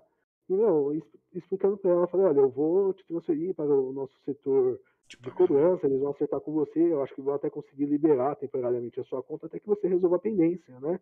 Não, mas eu tô falando com você, eu quero que você resolva isso e entenda que é porque eu pago o seu salário. Ah, que ódio, mano. Nossa, que ódio, mano. Né? Aí, eu, né, eu era meio pavio curto, né? Aí Eu falei pra ela, senhora, é, vamos esclarecer algumas coisas aqui. né? É, eu entendo a sua pressa, né? Eu entendo a sua urgência, é, mas eu também entendo que a senhora não paga o meu salário. Né? E se a senhora pagasse o meu salário, ele está pelo menos aqui, ó, dois meses atrasado. Caralho. Foi pego na auditoria. Três dias de casa. Caralho. Mano, você só falou a verdade, literalmente. Eu falei uma verdade pra ela, não ofendi, não xinguei nem nada. Pô, Foi uma verdade. Tava atrasado, pô. Ué, ele só falou a verdade. É, entendeu? Oh, Aí, caralho. muitos casos, cara. Muitos casos. Meu. Uhum. Mas é, pô, fala aí, Vi. Desculpa, eu tava bebendo água. É, mas já teve cliente onde realmente você não teve paciência, porque você, ele apresentou o problema dele, você insistia na solução e mesmo assim ele falava não, você tá errado, você tá falando, já testei isso, aquele ah, já testei, mas na verdade não fez nada, só só ficou ali. Comigo já Direto aconteceu. isso. Direto isso, né? A gente tem uma premissa lá na- no nosso suporte que se o cara falou que fez alguma coisa três vezes, ele tá mentindo. Exatamente. Coincide com o, Vi- com o Gui falou. Ah, Entendeu? É a nossa premissa. Ela me falou três vezes e isso daí são dados estatísticos, tá? Não é achismo, não. Tá? É, Vamos pegar então. Teve um caso aí muito recente, né? Que o computador do cliente, acho que eu estava comentando com vocês, né? Como eu acordei, né? Então, gente lá tem as lojas de de calçados e confecções, né? Cara, agora vai ser final de semana, dia das crianças e tal, então tem um grande giro na Uhum, loja, né? Muita, muito movimento. Né, Eles têm um sistema de cartão que funciona lá no computador e o computador ele tem um tal de um identificador que se conecta à central da, da financeira do cartão. Né? Se esse identificador não se conecta lá, o cara não consegue fazer nenhum cartão. É uhum. isso. Né? E a gente gosta de cartão, né? O brasileiro gosta de cartão. Ah, gosta pra de caralho. cartão. Puta que pariu. É, Pra que comprar à vista? Vamos comprar no cartão. É, E não funcionava esse tal desse identificador. E a mensagem ali estava nítida. Identificador não detectado. Reinicie seu computador. Né? Eu falei, olha, então, a mensagem que está aí é para reiniciar o computador. Ah, mas eu já fiz isso três vezes. Já para Falei, assim. Hum, é mesmo? É, amigo, faça mais uma vez. Quando o cliente fala isso, assim, a gente não demonstra a ligação. A gente não tenta não demonstrar, na verdade, mas sobe um ódio. Mas sobe um negócio. Você não fez isso, mano. Você não fez isso. E, e sabe o que é legal? a gente tem um software, a gente tem um PHS assistente, então Que bom. ele não fez isso. Ele não fez Verdade. isso. Verdade. Entendeu? Então, assim, é, é interessante, né? É, eu tive um caso, na verdade, de um cliente que eu atendia também avulso, né? Antes de toda essa ascensão na PHS, eu fazia, um- trabalhava para a PHS e tinha uma tarefa paralela que eu atendia amigos aí, e etc. né? E aí a mulher me chama aqui no WhatsApp, cara. Fala, Wellington, pelo amor de Deus, eu tô tentando fechar aqui a faturamento das vendas e tal, e meu mouse não funciona. Eu falei, Ana, Troca o mouse! você já reiniciou o computador? Você já reiniciou o computador? Ah, eu já reiniciei. Falei, tá bom, eu vou acessar aí pra dar uma olhada, parece ser alguma coisa séria. Né? Acessei o computador lá. 75 dias sem reiniciar. Nossa, mano. 75 dias, cara! Bom, aí eu falei pra ela, olha, tá Essa porra é uma máquina ou um servidor? Os servidores que a gente tem não passam todo esse tempo, não. Eu tenho que reiniciar algum momento, Verdade. né? não dá pra reiniciar todo dia, né? Todo dia não é, pô. algum momento, né? E até vou emendar um, um outro caso aqui que eu tive num, numa experiência anterior, tá? É, E, e foi muito engraçado, né? Eu falei, olha, 75 dias, tá aqui dela. Ah, mas eu reiniciei o computador. Falei, ah, ela deve baixar a tampa do notebook, né, tal. que ela- se você configura para hibernar, não vai mesmo, né? Uhum. Reiniciar. E eu falei, ah, como que você faz? Aí a pergunta, master, né? Falei, ah, eu dou Ctrl Alt Del. Eu falei, mas só isso? Ah, Ah, se você der Ctrl Alt Del, clicar lá em des- em- no menu desligar, desligar, vai. eu não É faço. só isso que você Ah, a pessoa faz. não faz isso. Né? E aí eu, meu, eu olhei pro lado e falei, mano, esse FDP tá mentindo pra mim de novo, cara. Eu não acredito nisso, né? E aí, como eu atendi avulso, cobrava por hora, eu falei, não, não seja por isso, eu vou te ensinar a maneira certa. Né? Aí eu falei, ó, vai lá no menu iniciar, desligar, né? E para dar uma colherzinha de chá e eu poder cobrar a hora que eu atendi ela, eu fui lá nas opções de energia e habilitei a tampa, ao abaixar a tampa, desligar o computador. É, é uma boa Mas também é pra fazer. Né? Tem, tem um outro caso, cara, de uma. Eu trabalhei numa, num grande escritório de contabilidade, fica aqui na região do Alphaville. Né? Aprendi muita coisa lá, nos 30 dias que eu trabalhei lá, Beleza. Ok. mas aprendi muita coisa. Né? Eu entrei para cobrir as férias de um técnico, Ah, que era muito bom também, o cara, meu, sensacional, a gente se conversa até hoje. Né? Mas qual que era o ambiente da empresa lá? Computadores velhos, muito velhos, isso daí foi em 2009. Meu, eles ainda tinham ali Pentium 3, Pentium 2. Ih, tá? Eu montei, eu montei, eu montei 486 e Pentium 100 com Windows 95 para eles lá, para vocês terem ideia. Disquetezinho e, e escambau, né? E o servidor deles era um servidor Novel, que que é maravilhoso, cara. O negócio funciona. Funciona, era Novel 4.1, eu acho. Funciona, né? Mas qual que era a minha rotina dentro dessa empresa? Eu chegava todos os dias às seis e meia da manhã lá para ligar o servidor. Beleza. Pra ligar Beleza. beleza? E por que, que eu tinha que ligar o servidor todo dia de manhã? Porque. Porque eles iam lá à noite, desligavam os disjuntores da empresa e dava aquele famoso bootstrap lá no, no servidor, né? Rasgava tudo. E, e aí, assim, é, Ah, a gente fazia os backups manualmente da empresa, né? Eles usavam um sistema de contabilidade muito bom, acho que chamava, vou falar o nome do sistema porque ele é bom mesmo, tá? É ProSoft. E até um cliente nosso já usou esse sistema né, na PHS, mas era um sistema que rodava em Novel, banco de dados Novel, Novel com AD, cara, meu, bonitinho, bonitinho. E aí a gente fazia a... Ai, ó, meus cachorros, tá? Não esqueça não. Dá, dá só um instante, pessoal, só um minuto. Ok, ok, ok. Peraí, peraí, peraí. Nossa, como, como uma empresa desliga do nada O disjuntor, mano.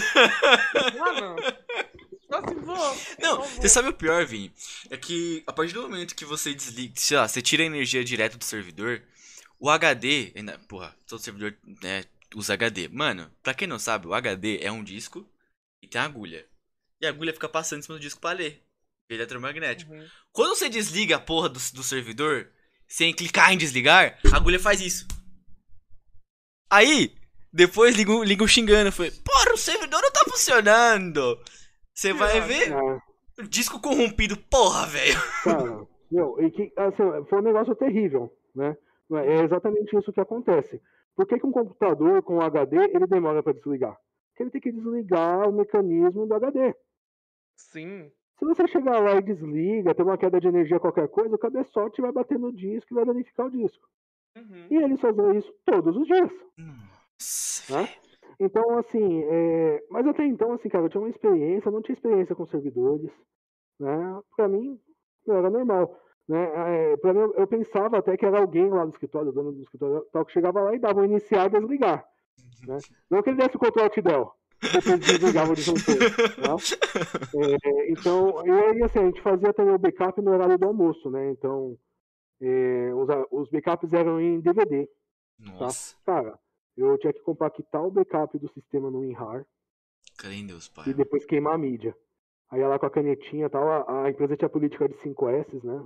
Eu acho que ela ia até o segundo S. Né? Mas ela tinha política de 5 S, daí ia lá, marcava a canetinha e tal, guardava o CD dentro do cofre. Né? A mídia dentro do cofre. Fazia isso todos os dias. Cara, parece um negócio assim, era religioso. Né? É, aí o rapaz voltou de férias. E aí a gente acabou que começou a alternar isso daí. Né? Eu comecei a cuidar mais dos computadores e tal, e ele cuidava do servidor, que ele tinha mais conhecimento de empresa e tal, e os backups. Ele passou 15 dias, amigo, sem fazer backup. 15 dias. Para uma contabilidade, perder uma hora de backup é muito grave. Imagina 15 dias. Né? É, e acabou que esse, esse rapaz, ele participou de uma promoção e ganhou uma viagem para Buenos Aires Acho que foi Nossa. no feriado de 9 de julho, então ele precisou sair. É, ele saiu sexta, sábado, domingo, ia voltar só na terça, alguma coisa assim. E Caralho. no sábado, no sábado, o motorista da empresa bate na minha casa. Eu tava morando aqui em Carapicuíba. é, bate aqui na, bate na minha casa e fala: estamos com problema. Ninguém consegue abrir o sistema na empresa. Fudeu. Né? Fudeu. É, e o Thiago não tá aí pra, pra nos ajudar.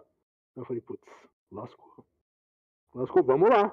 Né? Maldito Vamos lá. dia que eu estava em casa. trabalhar, né? É uma oportunidade para mostrar que eu sou útil, né? Na, na bagaça da empresa, né?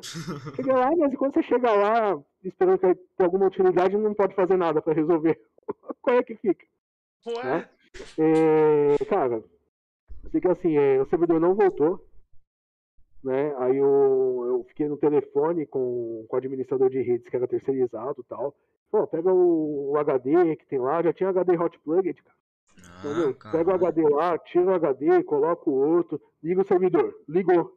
Falou, aí os backups. Ah, backup aqui agora eu vou restaurar, deixa comigo. Hum. Aí fui lá no cofre. Não tinha os backups.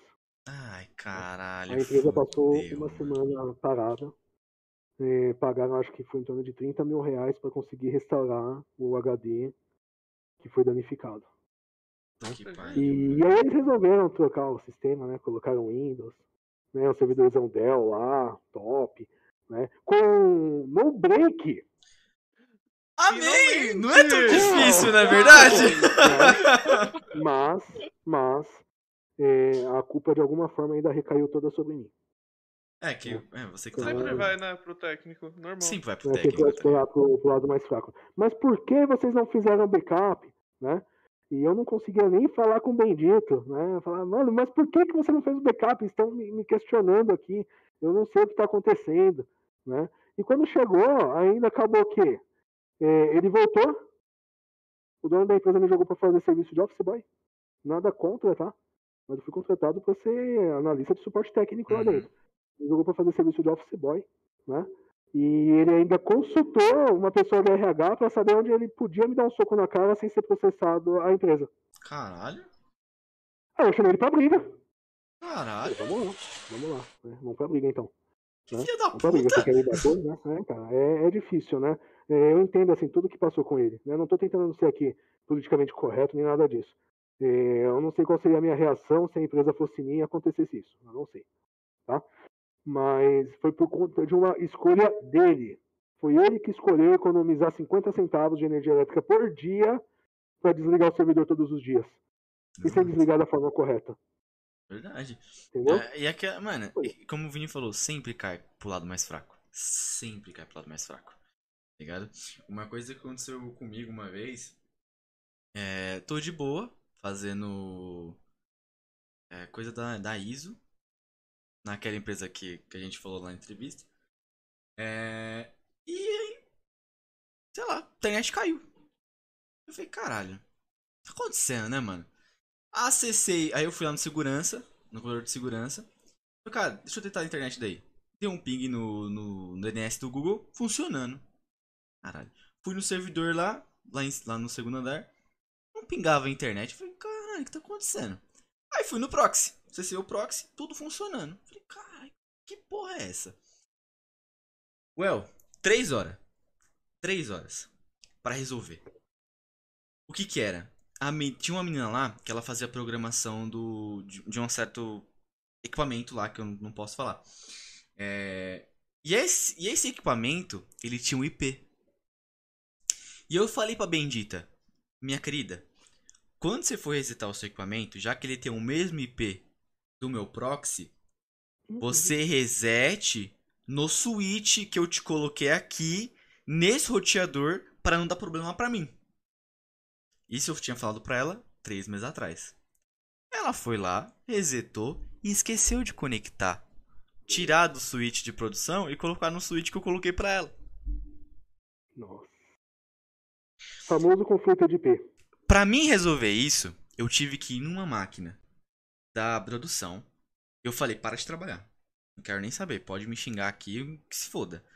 Sentei na frente da máquina e pinguei. Pinguei, deixei um, deixei quatro terminal. um pingando o DNS do Google, um pingando o servidor, o outro pingando uma máquina lá do outro lado e o outro pingando uma um roteador que tinha lá no segundo andar também. Pra ver qual que tava sendo a rota, né? Porque eu sabia dos cabos. Eu falei, mano, tá estranho isso aqui, velho. Eu dei o IP config, cadê o gateway do proxy? Hum, interessante. Cadê o proxy? aí foi na hora que eu falei com o maluco da produção, eu falei, mano, quando você reseta a máquina, pega qual IP? Ah, tal. Hum, tá. Eu olhei para trás, a, a menina tava debaixo da máquina mexendo. Eu falei, não é possível que é isso, mano. Não acredito, mano. E eu tava, tipo, uns 300 metros dela. E eu olhei para trás e falei... É, vou mudar o nome dela, tá? Ô, fulana! Deu um grito no meio da fábrica. Você resetou sua máquina? Ela falou, sim, por quê? Tira a porra do cabo! Ela tirou o cabo e voltou a funcionar. Acabou. Aí, sabe, sabe, que, sabe que é engraçado, Samu? É, é assim, cara. É, nós, eu, nós como técnico ali de informática, né, a gente é muito dentro da, da, da, PHS, principalmente, a gente tem que ser generalista, tem que saber de muitas coisas uhum, diferentes, né? uhum.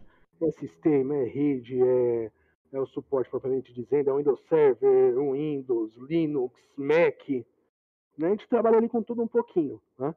E eu não sei se vocês têm essa mesma impressão, mas quando é uma coisa simples pra gente, o que a gente puder fazer para complicar a solução, a gente faz. Verdade. Verdade. Cara, às vezes a, a, questão é muito mais simples do que parece.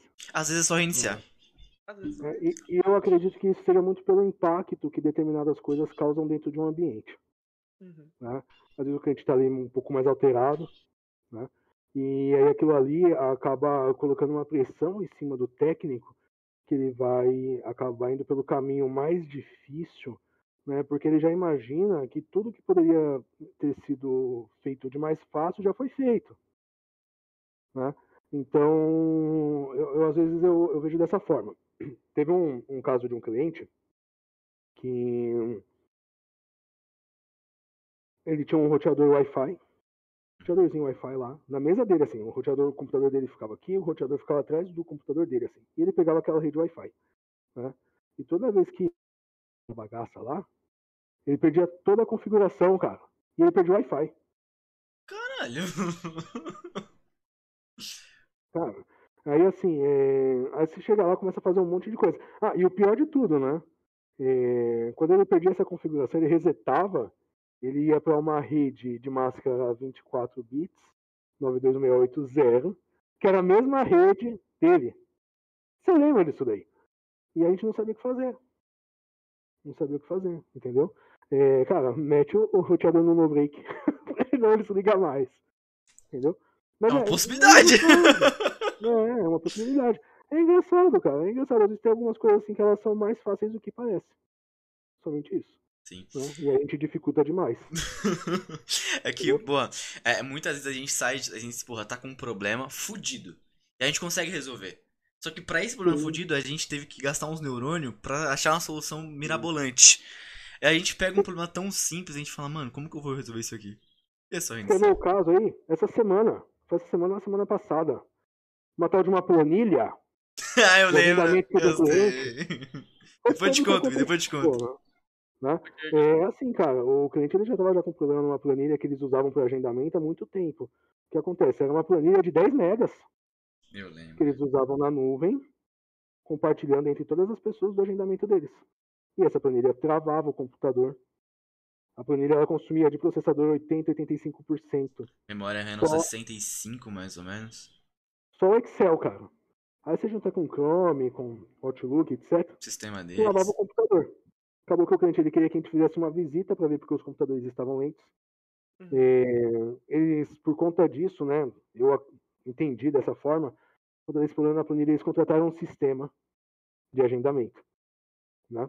É, e claro, se puder profissionalizar, colocar um sistema feito para isso, é melhor do que É uma planilha. melhor, é melhor. Ótimo, é um investimento, é Sim. um investimento facilite do cara.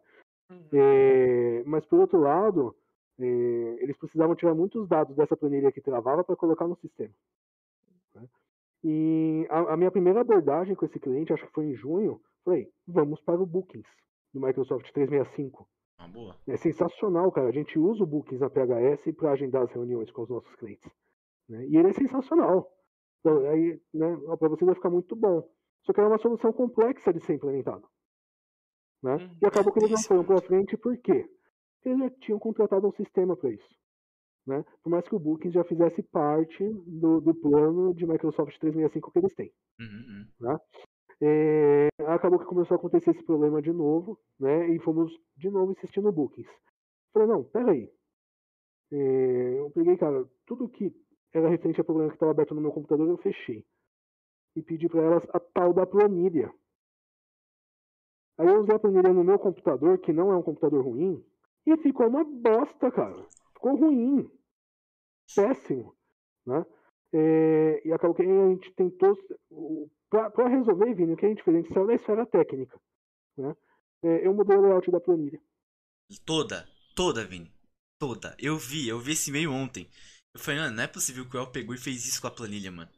Ficou bem, mais- ficou bem melhor visivelmente, porque a menina já tinha me explicado como que funcionava aquilo lá. entendeu? Só que eu olhava aquela planilha e eu falava, cara, O que, que vai fazer? tem que refazer essa porra aqui, mano. Entendeu? Porque assim, a planilha ela não tinha função, não tinha fórmula, não tinha tabela dinâmica, não Tinha nada, nada. não tinha mapa, Nada. nada. Mano, Ela era tinha formatação É. de cor, formatação de texto, tabela e comentário. Só que de uma forma jogada, tá ligado? Era muito. É, mano, a planilha é gigantona. Tinha uma, quase uma Aham. 100 linhas de, de, de planilha que tinha como se de- ficar em 10, tá ligado? Informação. Uhum. né? Aí, é, assim, né, não entrando muito em detalhes, a gente mudou o layout. Quando eu mostrei com as meninas lá, cara, uma falou, nossa, mas como a gente nunca pensou nisso, Exato. entendeu? Então, é, esse é um caso. Esse é um Uhum. caso também muito, muito interessante, né? Sim. Mas, mas tem vários outros aí. Well, é, agora você, bom, como você falou, você agora hoje em dia você contrata, né, a galera lá na PHS. É, como como que tá sendo agora, tipo, depois da pandemia? Como que como que Uhum. fica a, a- como que ficou, né? Porque eu tô lá desde antes da pandemia, então não sei como que ficou. É, mas como que tá aí pra, pra, pra chamar a galera pra conversar? Como que a galera. Como que tá sendo, mano? Como cara. que foi, né? Desafio enorme, cara. Uhum. desafio enorme, é, o que eu posso dizer. Né?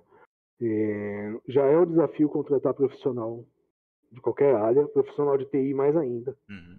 A, a área de TI, ela, apesar de para a ponta do usuário ter trazido muita facilidade, serviços em nuvem, né, traz muita facilidade para o usuário, né, para o profissional de TI é, está se tornando uma área cada vez mais complexa. Com né? Não dá mais para fazer só arroz com feijão. Mesmo. E por conta disso, fazer entrevista virtual, cara, é muito difícil. É verdade. Nossa, muito nem me difícil. diga. né? Aquela Entrevista- troca, aquela troca com, com o entrevistador, no, com o entrevistado não. Ah! Não tem, cara. Não tem. Mas, mas assim, é, é um desafio, tá? É, estou passando por um agora. Estou contratando. É um desafio duplo, porque eu estou contratando um analista de sistemas TOTOS. Ah, é. Eu vi a vaga lá. Eu não conheço de TOTOS. Né? Então é um desafio enorme, né? Validar conhecimento, essas coisas. Por outro lado, é, o foco, o foco para você fazer uma entrevista, as perguntas e tudo mais, você acaba é, fazendo de uma maneira mais organizada e utilizando melhor o seu tempo. Uhum. Tá? Então tem esses dois extremos aí. Né? É, principalmente no, no, ano passado, quando estava todo mundo em casa, né, que era muito difícil eu, eu trazer um cara para fazer uma entrevista no escritório da PHS, era difícil até mesmo eu sair, né, porque eu disse para vocês, eu tenho comorbidade, né, eu sou o cara, eu tenho hipertensão, né, se eu pegasse aí o Covid, que graças a Deus eu não peguei, né, talvez eu ficaria muito mal, uhum. né, mas eu também não conseguia tirar o cara de casa, o que, que eu ia fazer? Né? Uhum. É, mas assim, é, acabou que nós recorremos a outras tecnologias, né, gravação da, das reuniões, né, de, de, entrevista, porque eu posso né, fazer uma avaliação posterior. Sim, sim. Né? Isso a gente não tem possibilidade de fazer isso na maioria das entrevistas pessoais. Né? Uhum. Né? Então a gravação, é, sistemas né, para testes teóricos, né? acabou a Microsoft fornece ali alguns sistemas bacanas, uhum. né? Então a tecnologia ela acabou ajudando muito também nesse desafio. Né? Talvez se fosse há dois, três anos atrás, essas reuniões via videoconferência elas não funcionariam. Tá? Uhum. Por outro lado, por outro lado, é assim, é, eu errei mais. Eu errei mais. É, você, quando você conversa com a pessoa ali tete a tete, você consegue, você consegue ver alguns gestos dela, né? Porque a, comunicação ela não é só linguagem verbal. É, tem né? corporal Sim. também. É tem a linguagem corporal, né? E hum. na reunião, ó, eu tô aqui. Vocês não vão ver o que eu estou fazendo de movimento com as mãos, né? E tudo mais. Vocês não estão vendo aqui que eu estou nervoso, ainda estou sacudindo as pernas. É. Exato. E isso são coisas que a gente percebe numa entrevista pessoal, né? Uhum. Mas na, na, entrevista, assim, não. E, e também, assim, eu, eu para validar o conhecimento de alguns, né? Dava acesso remoto em um computador para fazer alguns testes e tal, né? É, às vezes o cara, meu, o cara tava às vezes ferrado ali, às vezes não tinha como contratar uma internet e tal, ele não conseguia fazer. Né? Então foi, foi um desafio, assim. Mas o saldo foi positivo, tá? O saldo foi positivo. Inclusive, assim, a gente está em vias de fechar a contratação aí do, do analista de sistemas, já escolhemos o cara, né? É, com ele a entrevista virtual ela foi bem mais vantajosa. Fiz entrevista por telefone, entrevista virtual tal. Então, assim, a gente passou bem pelos desafios, né? Uhum. Passou bem pelos desafios. E agora traz alguns outros desafios. É, é, procura de, de software, né, de sistema para recursos humanos, para você fazer análise de perfil comportamental, uhum. armazenar avaliações técnicas, né, armazenar essas entrevistas é, feitas por, por reuniões e tudo mais. E, às vezes o cara ele não, não é o certo para aquela oportunidade, né? Na nossa visão, às vezes ele acaba não alinhando o que a gente precisa numa determinada oportunidade. Mas, cara, a gente pode, ele pode ter uma nova oportunidade dentro da PHS numa outra vaga, né? Então, também uma entrevista pessoal, eu vou esquecer de tudo isso. Eu não vou ter acesso ao arquivo do cara para avaliar Falando, tudo isso de novo, né? né? Ah. Vou tentar me lembrar aqui, né? Eu, eu lembro bastante do, da entrevista com o Samuel, mas nada como se a gente tivesse como fazer algo remoto, onde eu gravasse né, tudo que ele falou, uhum. né? Por exemplo, as reações, né? Então, tá, mas o, o, saldo é positivo. O saldo é positivo. Sim, cara, a gente não pode deixar de, de trabalhar porque aparece um desafio aí pra, pra vencer, né? Oh, well, você acha que entrevistas online, né, às vezes tem as suas divergências, né? Às vezes o próprio entrevistado tem uma internet que não seja tão boa assim. Você acha que isso compromete ele na entrevista? Mesmo ele atendendo aos requisitos da, vaca, da, vaga, da vaga, por exemplo. Opa, não saiu.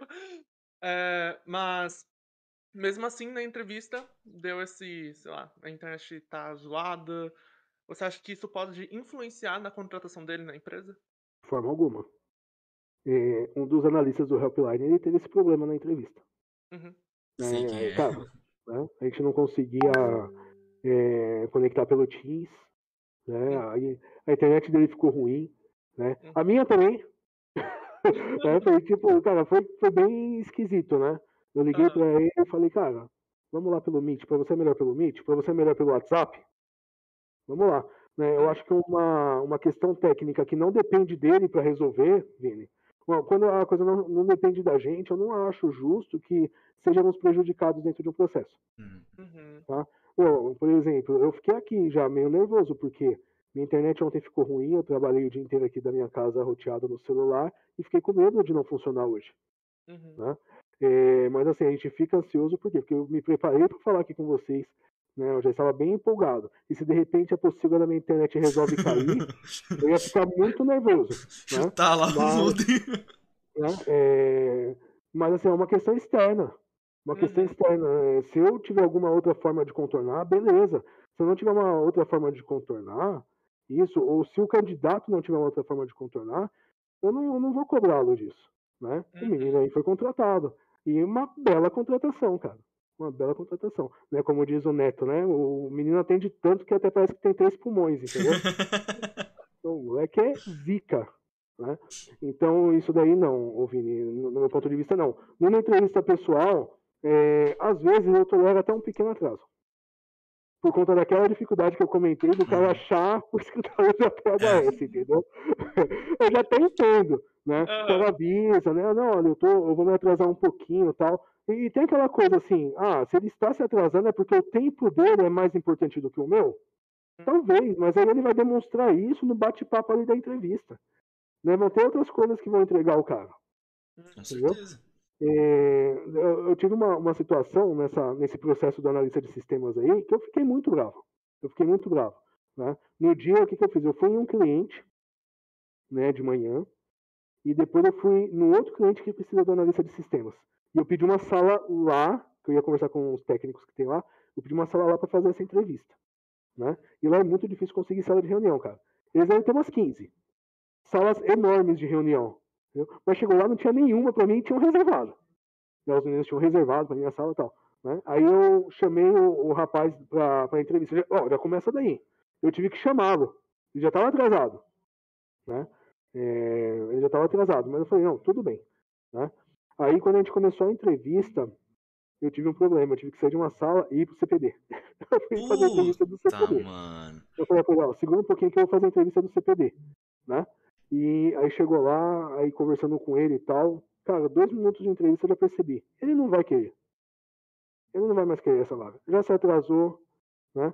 Aí quando ele falou assim, ah, eu tinha esquecido de você. Nossa. Eu falei, mano, você tá tirando, né? Fala, tem gente que fala assim.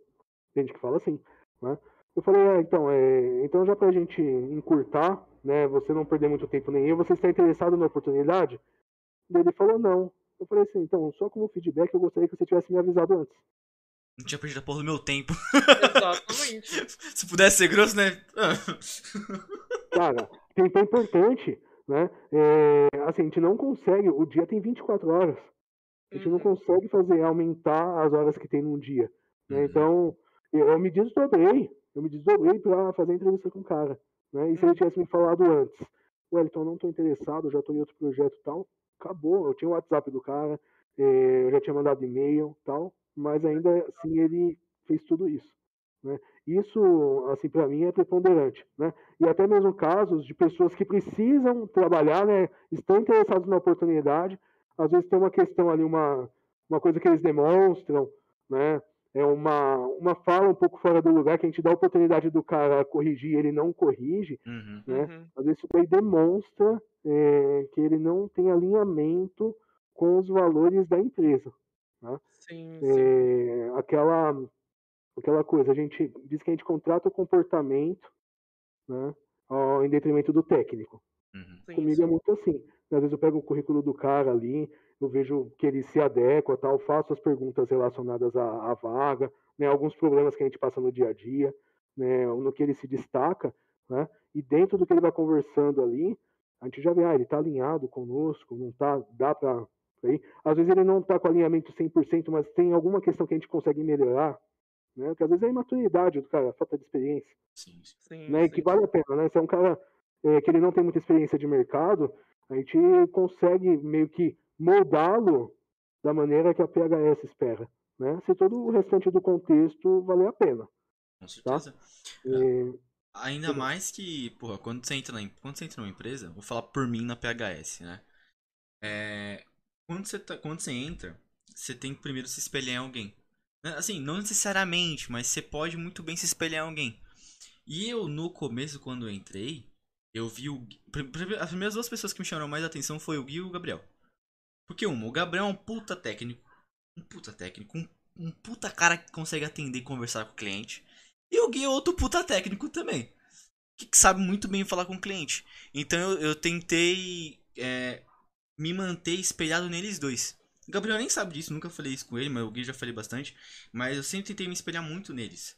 Pô, o jeito que o Gabriel atende, nossa, mano, pô, me brilhava os olhos. Falei, cara, que mula, moleque atende muito bem, velho. Pois é. Eu quero atender melhor que ele, tá ligado? Uhum. Não sou fã, não sou melhor que ninguém, mas, pô, eu quero atender melhor que ele. Pra ele falar, pô, meu, parabéns pelo atendimento. Porra, é muito gratificante. E eu acho, eu acho legal quando você entra e você consegue se espelhar. E aí você acaba se moldando, se moldando ao que a empresa quer de você. Né? Porque, por exemplo, a gente preza muito pelo atendimento humano, humanizado com os clientes. É um dos pilares também da PHS, atendimento humanizado. Então, a partir do momento que você consegue ser legal, vou falar assim, né, de uma forma mais, mais tranquila, ser legal com o cliente, você faz com aquele cliente que ele fique próximo a você também, né? Uhum. É aquela coisa que até o Jean falou, o cliente conta para você e conta com você. Então, uhum, ele estando, ele estando dois, duas vezes com você, é muito mais fácil de resolver até o problema que tá acontecendo ali. tá ligado? Você tem que trazer o cara, né? Você traz o cara pra ti. E a gente busca fazer muito isso na, na PHS. É, toda a empresa, né? Todo o grupo, digamos assim, tem os formadores de opinião. Né? Uhum. É, tem o formador de opinião que vai formar boas opiniões e tem aquele cara que vai, meu, que é a maçã podre dentro da, da cesta. Né? Com certeza. E, eu acho que esse foi uma, o maior aprendizado que eu tive em gestão de pessoas na, na PHS, foi conseguir separar as maçãs podres. Nossa, eu tive uma experiência é, no meu último trabalho, né? Onde eu estava no RH. Então eu estava lá ajudando, porque estava tendo processos seletivos. E aí eu estava ajudando a alimentar planilha, a conferir dados, etc. E fazer ligações também. Aí eu, eu era jovem aprendiz, né? Então meio que basicamente fazia tudo, ou faz tudo no rolê. E aí eu lembro que um dia tava tendo é, processo seletivo, eu não lembro pra qual vaga que era. Só que assim, eu era jovem aprendiz, então assim, eu não, não basicamente eu não me comunicava com ninguém ali da empresa, eu fazia o que me passavam e segue a vida. E aí uma das moças do RH falou assim: "Ah, você vai fazer o seguinte: você vai descer onde tá os os pessoal, as pessoas que se que se interessaram, né, pela vaga, e você vai passar as informações para ele como aqui a empresa funciona. E eu tipo, senhor amado, e agora o que eu vou fazer da minha vida, senhor? Aí beleza, desci todo formalzinho assim, eu, boa tarde, tudo bem? Eu sou o Vinícius, comecei a me apresentar lá comecei a apresentar a empresa, né? Falar assim, ó, oh, vocês podem entrar com isso, isso, isso, aqui é proibido tal coisa. E assim, é, como você falou, ter uma relação. Tá bom que ali não era um cliente, né? Mas era supostos funcionários que iriam ser contratados. E para ter a forma de abraçar a pessoa para falar, ó, você tá sendo bem-vinda aqui, aqui eu tô te apresentando como que funciona. E a gente vai, tipo, dar o máximo para que você tenha um ótimo estado para trabalhar, esteja em um ótimo estado para trabalhar. Então, eu achei super válido falar em relação ao cliente, mas também trazer à tona a parte dos próprios funcionários da empresa, né? Que eu acho que é uma das coisas mais importantes também para a empresa. O, o, que você, o que você fez, Vini, nesse caso aí, foi extremamente importante, tá? É, a primeira impressão é a que fica. Sim, né? com certeza. É, tem uma, uma, frase aí, eu não lembro, é o cara lá da, da Virgin lá que, que diz, ele fala, é, cuide bem dos seus clientes, mas cuide ainda melhor dos seus colaboradores. Com certeza. É que se você cuidar bem dos seus colaboradores, eles vão cuidar bem dos seus clientes. Né? Uhum. Então é isso. O que você fez foi, foi muito importante. Passar essa visão da empresa, né, ela é determinante para a primeira impressão que o cara tem ao escolher. Né? Uhum. Né? Então, isso daí é determinante. A gente tem é, também esse processo hoje na PHS, né? É um onboard de, de colaborador. Né? é, eu levo o cara, mostro toda a empresa para ele, é, faço uma apresentação, né? Uhum. Depois entra Gabriel, entra o Gui, o próprio Jean, né? Passando mais detalhes sobre os processos e tudo mais. Porque é, é importante, assim, ele já desde o começo, ele saber que nós temos uma, uma boa estrutura para ele trabalhar, se sinta acolhido, né? Para quebrar aquele gelo, que o cara chega Também. nervoso, não sei o quê Uhum. e tal. É, porque depois é pauleiro. Aí não dá tempo mais de fazer isso. É. E, então, assim, é, essa primeira impressão é, é importante. Muitas empresas estão investindo muito nisso, né? É, Uhum. Muito nessa, na, na apresentação da empresa. Durante também a, a fase de, de processos seletivos e tal, o descritivo eh, das funções, o descritivo do, do cargo, funções, benefícios, é extremamente importante. Porque o, o, o, o candidato, ele já, já faz um filtro dali, se serve para ele ou não. Exato. Apesar que tive uns casos aí recentes, né? Eu marquei a entrevista com um cara para sistemas e tal. Quando começou a entrevista, ele falou: Não, mas engraçado, é, essa vaga aí, ela não tá aderente ao que eu faço, eu não sou elegível para a oportunidade. Ué, Eu falei assim: Não, mas calma aí, eu li o seu currículo, você leu o descritivo da, da oportunidade e mandou seu currículo para mim. Vamos conversar melhor, né? Ué. Você tá com dislexia? ué. Ou- Cara, né, eu falei, não, tudo bem. Se você acha que não está, ótimo, né? A gente já evita qualquer problema daqui para frente. Né? Mas por Uhum. que, que o cara não leu o descritivo da, da oportunidade, né? Vê os benefícios ali e tal, manda o currículo dele, quando a gente entra em contato, ele fala, ó, acho que você está errado, eu não sou elegível para oportunidade. Tá, então quem tá errado é você, cacete. Ué. Exato. Né? Caralho, é foda. É, é, e aí teve outros casos, né? Isso é há, há muito tempo atrás, onde a gente, dentro do nosso processo seletivo, a gente tem um, um e-mail, né, com, com o descritivo das oportunidades, eu acho que o Samuel lembra, Sim. e a gente manda esse e-mail pro cara ele responde. E aí, assim, cara, é meio cru, é meio frio fazer isso, mas muitos a gente já corta ali. Né? A gente Sim. já não prossegue ali. Porque, cara, o e-mail é uma maneira de filtrar também. Eu não vou mandar e-mail para todo mundo que, eu, é, que, de repente, eu vou entrevistar. Eu não conto com isso. Eu conto que um ou outro não vai responder o e-mail ou vai responder algo que não deveria fazer. Uhum. E aí, um desses. Eu sempre dou um retorno, falando: olha, a gente precisa de uma pessoa assim, assim, assado, então é, desejo boa sorte e tal. Aí teve um cara que falou assim: é, não, não sou eu que estou perdendo a oportunidade na sua empresa, é vocês que estão perdendo um excelente profissional. Nossa, É, são os meus arrogantão. pais, não sei o que Arrogantão. Verdade, Cara, verdade. a gente olhava assim pra ele e falava, nossa, cara, o que tá acontecendo aí? Pra que ser assim, velho? Por quê, É né, verdade, cara? verdade. Tenha, tenha paz no coração, como dizia um, um antigo colega nosso, abraça uma árvore. então, meu, é, é complicado. Esse negócio de, de seleção ele é complicado, mas ele é o que traz assim toda como a, a maneira como tudo inicia para um colaborador dessa empresa, né, de uma determinada empresa, é como dita como será a carreira dele ali dentro, dali em diante. Isso é um fato. Uhum. É Uma, uma eu, eu não sei se eu já te falei, mas eu fiquei com puta calafrio quando você mandou a, o e-mail lá com as perguntas. Eu peguei as perguntas e falei, mano, eu não sei quase nada dessas porra aqui. O que que eu faço? Eu falei, mano, eu não vou mentir. Porque se eu mentir na entrevista você vai pegar que Vai eu tô mentindo pior. e vai ser pior pra Uhum. mim. Ainda como pessoa e como profissional, né? Ah, então eu vou falar a verdade. E eu mandei eu falei, mano, ele não vai me chamar, velho. Foda-se. Caguei, eu vou gostar do meu trampo aqui. Ah, passo, aí, porra, o El me respondeu, me deixou uma semana no gelo. Me mandou uma mensagem no LinkedIn. Falou, não, Samuel, você ainda tá dentro do processo. Tá? Eu falei, beleza, tranquilo. Eu falei, não tô, não. Eu sei que eu não tô. Ele só mandou isso aí porque ele era, um cara legal. Ele é um cara legal, ele mandou isso aí.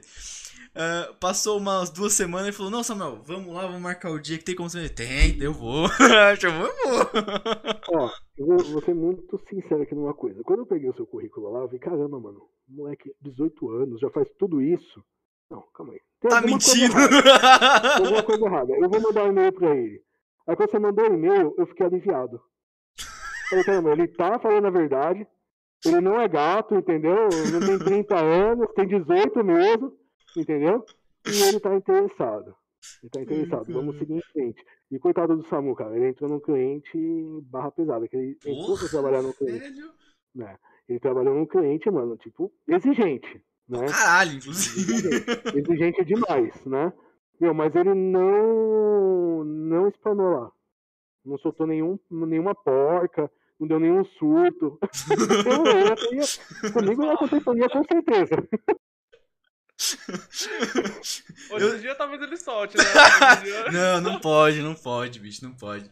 Não, assim, o, o cliente ao mesmo tempo que era exigente pra caramba, né, meu? Mas ele também investia ali, né? Pra caramba, Em facility, Isso- isso- equipamento, né? Ele investia Felizmente. tanto, cara, que o peso de porta do cliente era um Kinep, cara, um storage desse tamanho, assim, ó.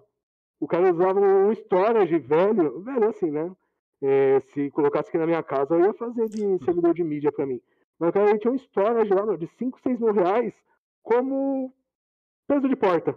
Verdade. Pior, pior que lá tinha mesmo. cara, é, Lá tinha peso da porta do, do TI lá. Assim, lá, felizmente, eles investiam, mas, cara, é, eu não, assim, claro, não surtei, mas já fiquei muito estressado com muita coisa. Cara, não é possível que tá acontecendo, mano. Puta que pariu. Olha o bagulho aqui. É, É, mas cara, lá foi onde eu aprendi a me manter calmo em atendimento. Porque, É aprendizado. porque lá, pô, se eu desse uma surtada, lá pra surtar era bem fácil, sinceramente. Mas foi lá que eu aprendi a remoer a minha paciência e aumentar ela. Você Mesmo- trabalhou com dois caras bons, né? Também, também. Assim, me ajudaram bastante. Me ajudaram bastante lá. Ah, Aí quando eu voltei, eu falei, cara, lá eu atendia tantos chamados, mas lá era tranquilo até. Tinha bastante chamado, mas era tranquilo. E na PHS já tinha ficado 15 dias pra sentir como era a brincadeira. Mano, eu falei, vou voltar, eu tô fudido, mano. Eu vou ser me demitido no primeiro mês, velho. Fudeu. Eu vou ser demitido com certeza. Não, eu, eu, mas eu, eu ficava com esse pensamento porque quando eu voltei, eu até falei isso pro Gui. Eu vi, eu vi o pessoal de lá atendendo. Mano, a galera é foda demais, velho. Atende não sei o que. Falei, caralho, fudeu, irmão. Como que eu vou fazer esse rolê aqui, velho? Tô na bosta. Certeza que vou ser demitido. Aí eu falei, beleza, vamos lá, é pra atender essa porra? Então vamos atender essa porra aqui. E eu comecei a atender. E desde lá foi o tempo que eu comecei a me espelhar é, bastante no Gui e no Gabriel pra, pra atender, tá ligado? Foi o tempo que, que eu peguei e falei, não, é pra atender, vamos atender legal tal. Tanto que hoje, eu teve uma vez que eu liguei um cliente, eu acho que você conhece, vai mudar inclusive recentemente, vai mudar de sede. E, pô, eu liguei lá, eu falei, ah, tá, é o Samuel aqui da PHS, gostaria de falar com tal pessoa. Aí a menina, a menina é nova lá, mas ela falou, Samuel? Da PHS? Eu falei, é, por quê? Eu falei, não, eu escuto muito falar de você aqui. Eu espero que seja bem, né? Espero que seja falando bem. Ela falou, não, é né? bem, todo mundo fala de você. Eu falei, caralho, meu nome tá lá, mano. Isso é uma coisa muito bacana na, na PHS, que assim, a gente tem. A a PHS, ela. Eu, eu tenho orgulho, eu tenho orgulho, assim, de falar é, o quanto a PHS me fez crescer como profissional, né? Mas eu também acompanhei todo o crescimento da PHS. Quando eu entrei na PHS, a gente tinha seis clientes, cara. Hoje em dia é mais de 80. né? A gente tem mais de 80, né? E todos eles, todos eles, né, que têm um certo relacionamento conosco, conhecem todos os nossos analistas pelo nome. Uhum, uhum. Cara, isso é lindo. Isso é lindo, Isso você não é encontra isso em lugar nenhum. É incrível, né? Até, até desculpa cortar, que o, o JC falou aqui no chat sobre um caso de uma contratação. Mano, isso aí foi demais. Isso Foi demais, cara. O, pe- pegamos o currículo do cara, o cara era monitor da FATEC, né? E, e etc. Eu falo, mano, esse cara vai, vai ser bom, né? É, a que era conheço? endereço. Mano, eu não sei. Ele era lá da FATEC da, da Tiradentes, no, no centro de São Paulo. Não, acho que não, acho que Né? não. Acho que não. E, meu, aí eu não lembro exatamente em qual cliente ele foi comigo, que normalmente as pessoas que entravam, as primeiras visitas em cliente eu que levava, né? É, Aí o cara, a gente falou, olha, vamos fazer aqui um teste com você, né? Vamos fazer um teste, porque ele não tinha certeza ainda se queria ficar na PHS, a gente Uhum. também não conhecia direito os conhecimentos dele, é, o nosso processo seletivo era totalmente diferente. A gente falou, ó, vamos fazer um freelancerzinho aí, uma semana, você nos ajuda, a gente vai te avaliar, né, e após esse período a gente conversa de novo. Né? Aí para isso, o Paulão foi lá, é, meu, vamos acertar aqui, ó. Vou te dar o, o vale transporte e o vale refeição da semana inteira. Vai ficar mais Hã? simples pra tu. É, pra aí você vem tranquilo pra cá e tudo mais, né? No outro dia ele não veio mais.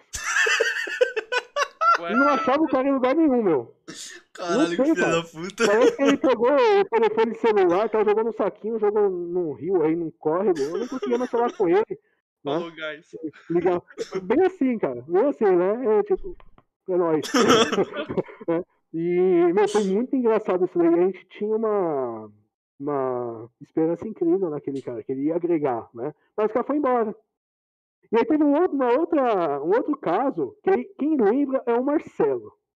Né? Quem lembra é o Marcelo. Nós entrevistamos o cara, o cara falou, meu, eu sou especialista em neurolinguística é, eu sei ler as pessoas, ah, eu também conheço muito de, de, de sistemas, né, infra e tal. Mano, o cara era tipo o Steve Hawkins da, Caralho, mãe, aí. né, de que Franco da. Rocha. O Steve Hawkins de Franco da Rocha. E, meu, aí a gente entrou, né, ele entrou, né, tal, a gente ficou impressionado, né, é, e começamos a fazer o trabalho e fomos num cliente nosso que era um colégio, Hum, Sei qual é. tá? A gente foi lá, né, fez todo o pré-site do, do cliente que estava voltando, o cliente, é um caso, né, do cliente que saiu por preço e voltou depois, né, e, e fizemos todo o pré-site lá, né, da, da preparação da escola e tal, e, mano, o cara só enrolando, só enrolando, e a gente foi almoçar, né, aí eu falei, então, né, falando, você é especialista em neurolinguística e tal, blá, blá, blá, o que que você tá achando tal, daí ele falou, então, eu vou falar sobre você, Ih, caralho. Ih, que caralho. é um cara assim que não se preocupa muito com a aparência, né? Você é meio largadão, trabalha por trabalhar, não sei o que e tal. Eu falei, caramba, mano, mas que liberdade que eu dei pra esse maluco falar isso comigo. do nada. Né? Do nada, cara, do nada. Eu perguntei pra ele se ele tava O chamando de maluco serviço, soltou cara. foda-se. Deu bom dia só Mano. pro cara, velho. É, eu olhei e falei assim pra ele, valeu. É, tá bom, né? Na, na época eu fiquei puto da vida. Eu fiquei muito puto, cara. Eu, mano, eu, tipo, eu falei, mano, o que, que esse cara tá falando? Ele é louco. E não manjava nada, né? Não manjava nada. É, e assim, né? Uma coisa que ele falava e que chamou muita atenção de nós na PHS foi sobre backup de drivers. Né? É, ah, como que você faz backup de drivers? A gente fazia com o Slim Driver, né? Esse software aí e tal. E ele falou, ah, eu faço backup o seguinte, eu copio a pasta System 32. Uhum. Caralho, Deus aí. Esse cara manja, né? Esse cara manja, né? A Marcela falou, mano, esse cara tá viajando. Se ele copia System 32, ele copia com os defeitos, copia com todas as merdas que tem lá, e não adianta nada formatar o sistema. Né?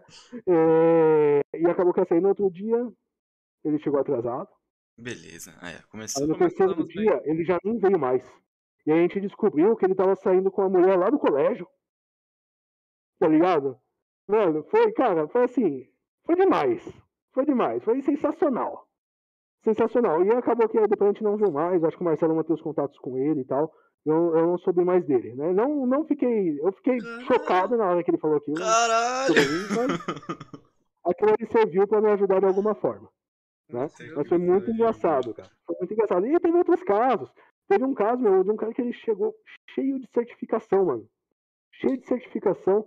Só que, meu, era pra contratar lá pra, pra aquele cliente que você trabalhou, Samuel, Hum. se eu não me engano, Certo, certo. né? Ou foi um anterior. Mano, o cara era um gênio. Ele era um gênio, não, de verdade. De verdade, manjava muito. Só que na nossa empresa no Jaraguá, o cara morava lá em Ferraz de Vasconcelos, lá Longe pra tá Longe pra caramba. Eu falei, meu, eu só não vou te contratar por conta disso. Aí eu comecei a. Aí eu levei, né? Eu fiquei impressionado. Falei, caramba, mano, eu tenho que estudar essa porra aqui, porque, né? Olha como que o mercado tá. Né? Uhum. E aí eu lembro que eu eu mostrei na época lá pro Gui, pro, pro Johnson, né, que tava trabalhando com a gente. Falou, mano, vamos estudar. E aí que foi um tapé na bunda mesmo que levou a gente pra frente, cara. Né? É, então teve esse caso também, eu, cara, assim, passou muitas pessoas pela PHS. né, Passou muitas pessoas.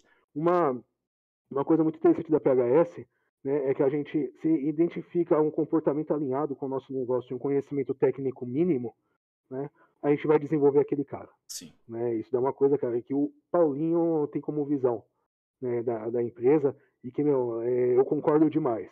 Eu concordo demais. O cara ele pode até não saber muito, né? Não saber muito tecnicamente e tal, mas a gente vê ali que é um cara disposto a aprender, né? Vai, vai agregar conosco, ele vem, né? Ele Uhum. vem. E isso aconteceu comigo, né? Comigo também. É, eu, quando, eu lembro por onde eu fui contratado pela PHS, quando o Paulinho me mandou um e-mail, né, a PHS ficava numa outra sala. Eu também tive dificuldade em achar a PHS, tá?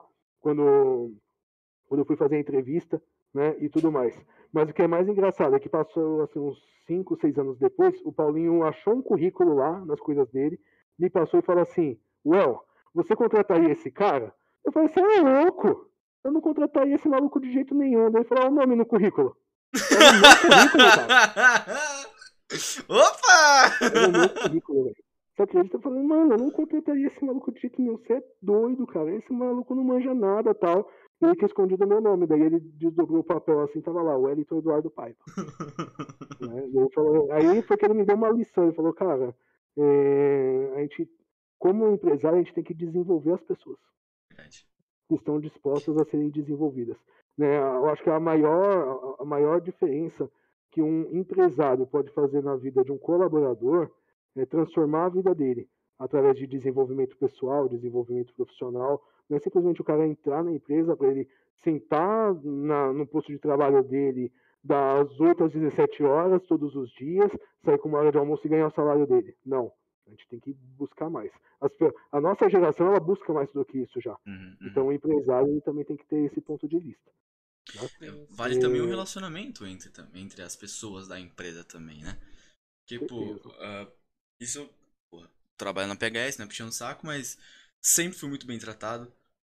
No dia que eu cheguei lá, até falei pro Paulinho, eu cheguei e sentei naquela, naquela salinha da. na cozinha ali. O Paulinho chegou e falou, porra, tu quer um café? Eu falei, mano, não posso e tal. O Paulinho trocou uma ideia comigo, eu falei, tá, legal, deve ser algum funcionário daqui. Depois eu cheguei na sala contigo, tu falou, não, aquele é o dono. Eu falei, caralho. Eu neguei um café, velho. Eu neguei um E eu neguei o café, tá ligado? Cara, ó, o Paulinho até hoje, ele chega na empresa, quando ele chega primeiro, ele faz o café para todo mundo. Verdade, isso é verdade. E aí, Caraca. cara, é assim, é, é, um, é um pequeno gesto que demonstra a, a humildade, né, é, de uma pessoa, né.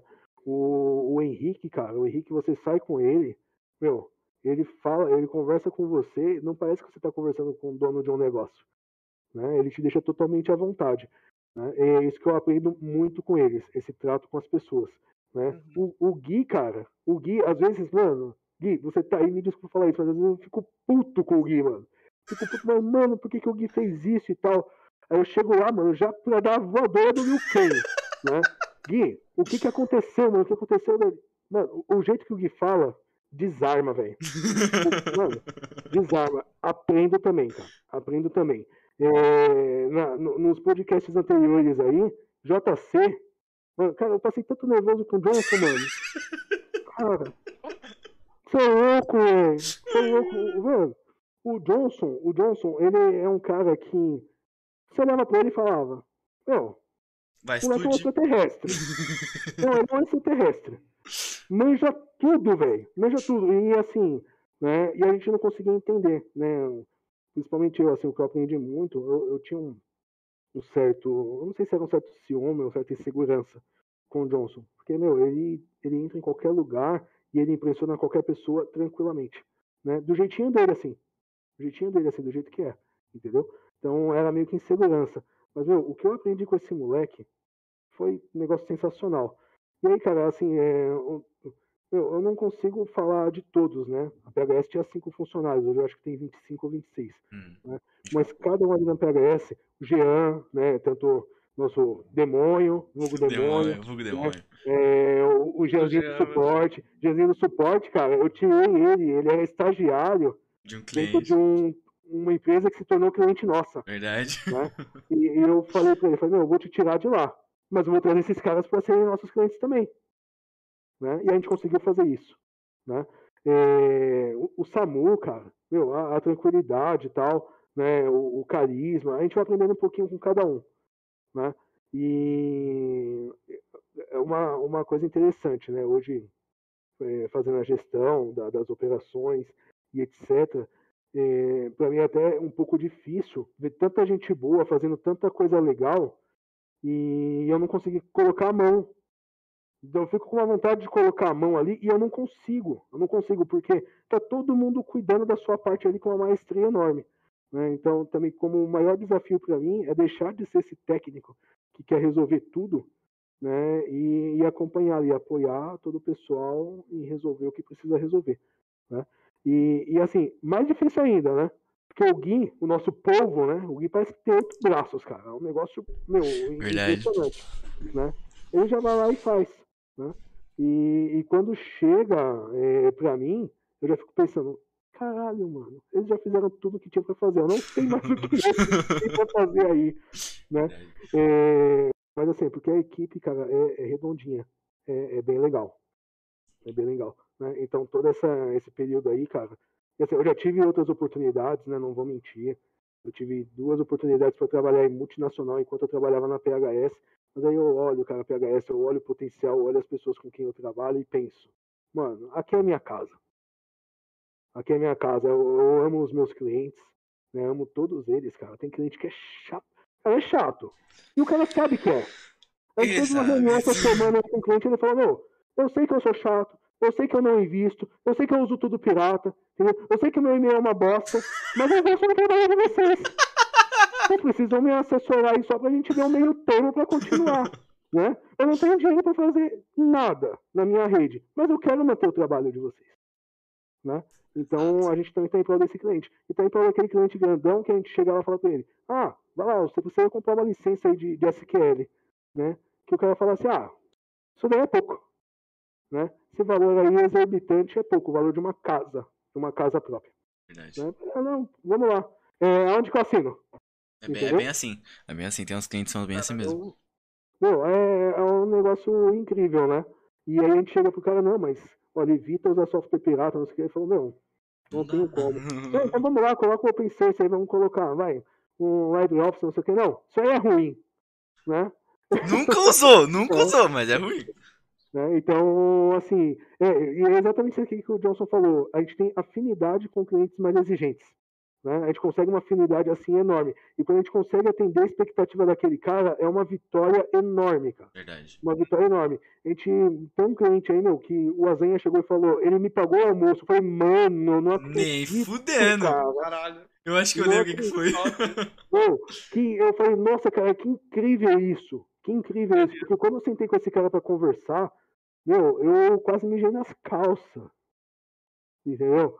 Então, assim, é, é, é muito legal. E, e esses aí são, representam os maiores desafios, né? É aquele cliente, assim, que o, o, cliente que é parceiro, é aquele cliente que ele vai apontar o que você pode melhorar. Uhum. uhum.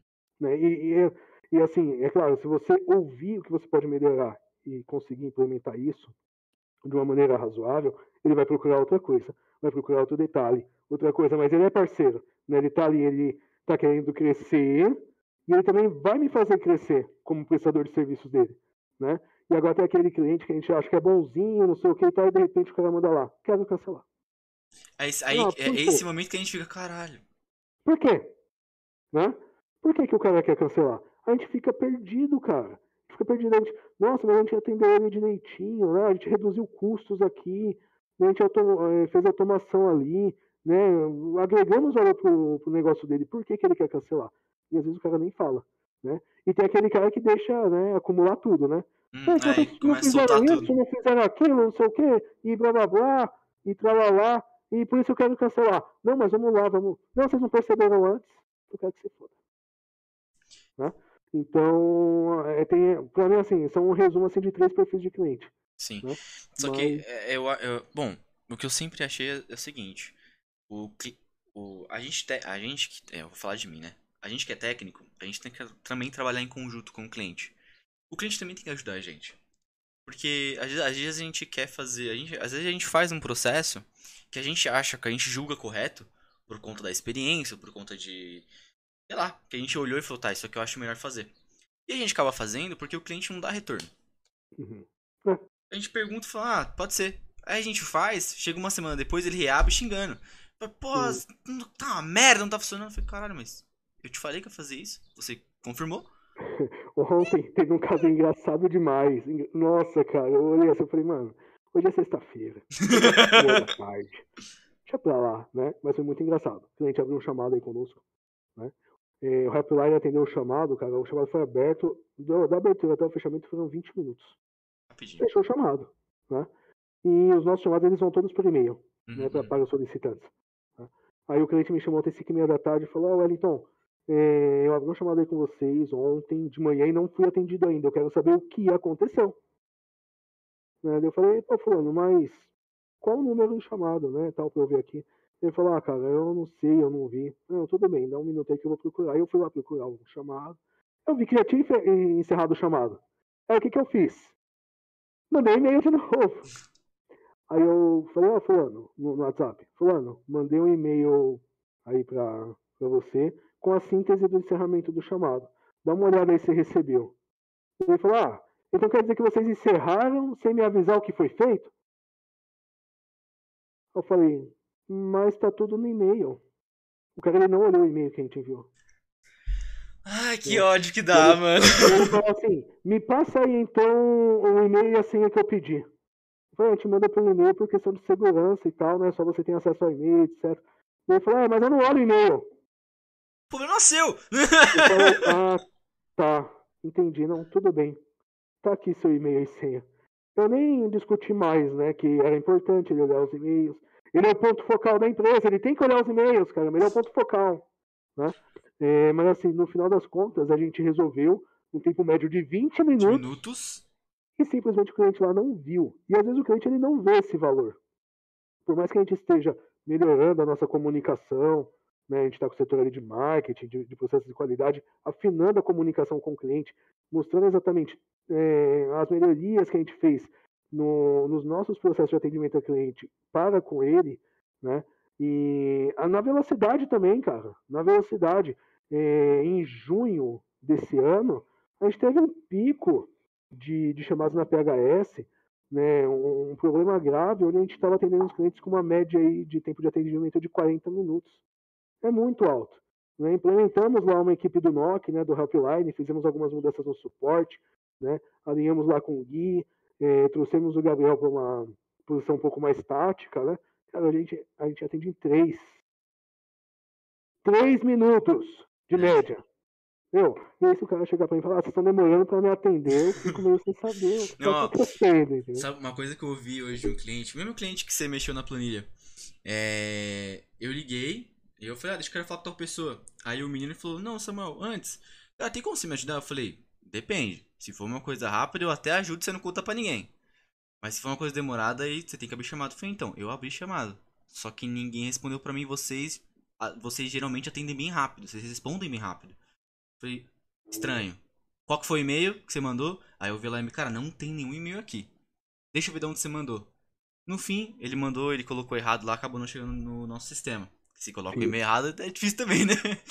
É, difícil, eu- né? aí eu falei, cara, seguinte, qual que é o problema? Me explica que se for rápido eu faço.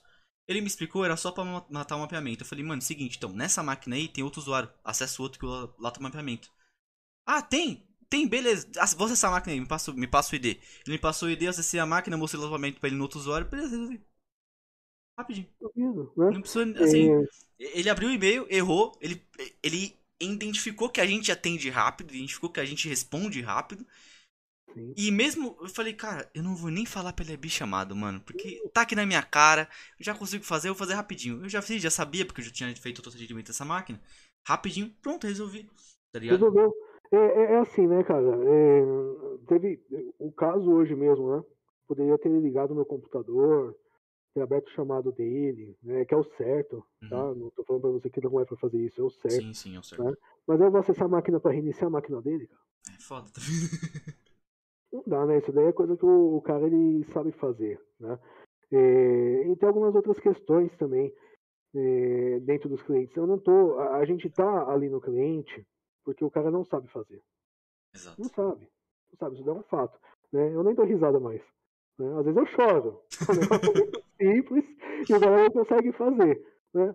Mas a gente tá ali para isso. A gente tá ali para isso, né? É um desafio muito grande que a gente está conseguindo avançar etapas na PHS é de conseguir compartilhar o nosso conhecimento básico com alguns clientes também. Uhum, uhum. É, a gente tá, está com um caso aí no cliente que eles usam um sistema de folha de pagamento. Esse sistema tem um bendito de um robô lá que o Windows Defender. Win, pasmem, cara, o Windows Defender bloqueando usando antivírus. Cara, o Windows Defender bloqueando e removendo arquivos do robô e o cara não consegue acessar o sistema da folha. E tem esse robô integrado, né? E, meu, elas lá são super pressionadas e ela me falou essa semana, falou, Wellington, é muita pressão aqui, mas acredite, eu abro o chamado e vocês me atendem rápido. Uhum, uhum, uhum. Vocês resolvem rápido, mesmo que seja um contorno, né, a solução de definitiva está a caminho, né, a gente já acertou o que vai fazer, a gente atende muito rápido. Então os clientes gostam disso. Né? É, hoje, assim, você atender bem uma pessoa é você atender rápido. Né? Com certeza. É, rápido é uma das obrigações, mas antes do rápido é uma coisa natural. Você tem que ser educado, você tem que demonstrar conhecimento do que você faz, mas tem que ser rápido. Né? Você sendo rápido, o cara já vai ficar mais satisfeito. Com certeza. Entendeu? Agora, assim, também tem uns vacilos nossos lá, né? Às vezes o cara vai falar, estou com problema no e-mail. Exato. Well, é. Oh, ajuda Exato. Well, well, o seu microfone tá, tá falhando aí. Tá falhando? Ah, tá. Melhorou? Agora foi, agora foi. Legal. Então, assim, me ajuda a te ajudar, né, amigo? Mas, assim, é por conta do ambiente ali. A gente resolve o problema o dia inteiro, cara. A gente resolve o problema o dia inteiro. Hoje também tenho orgulho de dizer, meu, é, a gente cumpre 98% de SLA dos chamados que a gente atende. Né? 98, 99% de grau de satisfação do cliente, cara. Essa equipe aí, meu. Essa equipe aí, cara. Todo mundo correria, todo mundo engajado. É lindo. É lindo. Né? Sim. Devido lugar, de forma, de forma sutil. É. É, o que o, John, o Johnson falou ali que o cliente não, o cliente não queria resolver, marcou em 80 minutos e ensinou ele a ler documentação. Mas é foda também, a gente manda documentação às vezes pro cliente, porque pra, pra ele poder ler, pra ele poder, poder entender o que a gente tá querendo fazer. E os caras não querem ler, tá ligado? Aí no fim a gente tem que explicar. Eu pago a consultoria que é pra você ler pra mim. Ponto. Né? É, assim, às vezes o cara é, não é o foco dele entender aquela documentação. Né? É, quem é um, por exemplo, se eu pego a, a nosso parceiro aí, né, a empresa onde o Johnson trabalha, uhum. né, ele, se eu peço, se eu tenho alguma dúvida técnica, né, é, e peço para eles me ajudarem, eles vão me mandar a documentação e eu tenho que ler, porque eu também sou técnico. Sim. Né? E eu tenho que ler essa documentação que é para não chamar os caras de novo pelo mesmo motivo. Mas quando você atende ali o cara final, que não é técnico, às vezes ele não quer ler a documentação. Né? Às vezes ele quer assim, não, aquele afago, né? Liga para ele, fala, cliente, vem cá, deixa o tio te explicar aqui. Né? E aí tio vai lá e explica, entendeu? Explica assim, assim, assado. Né? Resume a documentação até mesmo porque tem termos técnicos lá que talvez o cara não vai entender. Né? Agora, assim, é diferente. O que me deixa doido da vida, cara. O que me deixa doido da vida, né? E eu não sei se é o lugar correto para dizer. É quando dá um problema no sistema do cliente, e aí o fornecedor do sistema, o suporte técnico, fala: é infra. E ele fala para você o que, que é. Mano. Fala, Meu. Qual o problema? Mano, qual a dificuldade de ligar pra gente e falar, irmão, é isso, isso e isso? Qual a dificuldade? Não tem dificuldade. É só ligar, tá ligado? É só ligar. Aí assim, é... é complicado. É complicado, né? A gente teve um caso há muito tempo atrás, o sistema também de contabilidade, todo dia perdiam os arquivos lá. Os arquivos do Caramba. sistema. Né? Cara, meu, e que dificuldade foi aquilo ali? Todo dia voltando backup. Todo dia voltando backup, porque perdia os arquivos tá? e era um, um, era um banco de dados não relacional, né? Então não ficava tudo dentro de um arquivo só no banco de dados lá que os arquivos eles são variados, né? As tabelas são todas separadas. Né? E aí perdia. Né? E a gente marcou uma reunião, cara. Meu, eu lembro que participou dessa reunião o Marcelão comigo, o Henrique, né? E aí o, o fornecedor disse assim, amigo, nós temos esse sistema em 13 mil clientes, isso acontece com vocês. Mano, cara, eu juro pra você, eu ouço um negócio desse, me dói, assim, corrói o coração, cara. Corrói o coração. Né? Tá bom então, mas você como desenvolvedor do sistema, por conta disso você não vai me ajudar a resolver o problema do nosso cliente, entendeu? Porque eu não estou jogando problema para você e nem quero que você jogue o problema para mim. Eu estou te contatando para a gente juntos resolver o problema do cliente, que é a nossa principal razão. Se eu não resolvo, ele vai mudar o fornecedor de infra. E se você não resolve, ele vai mudar o fornecedor de sistema, meu amigo.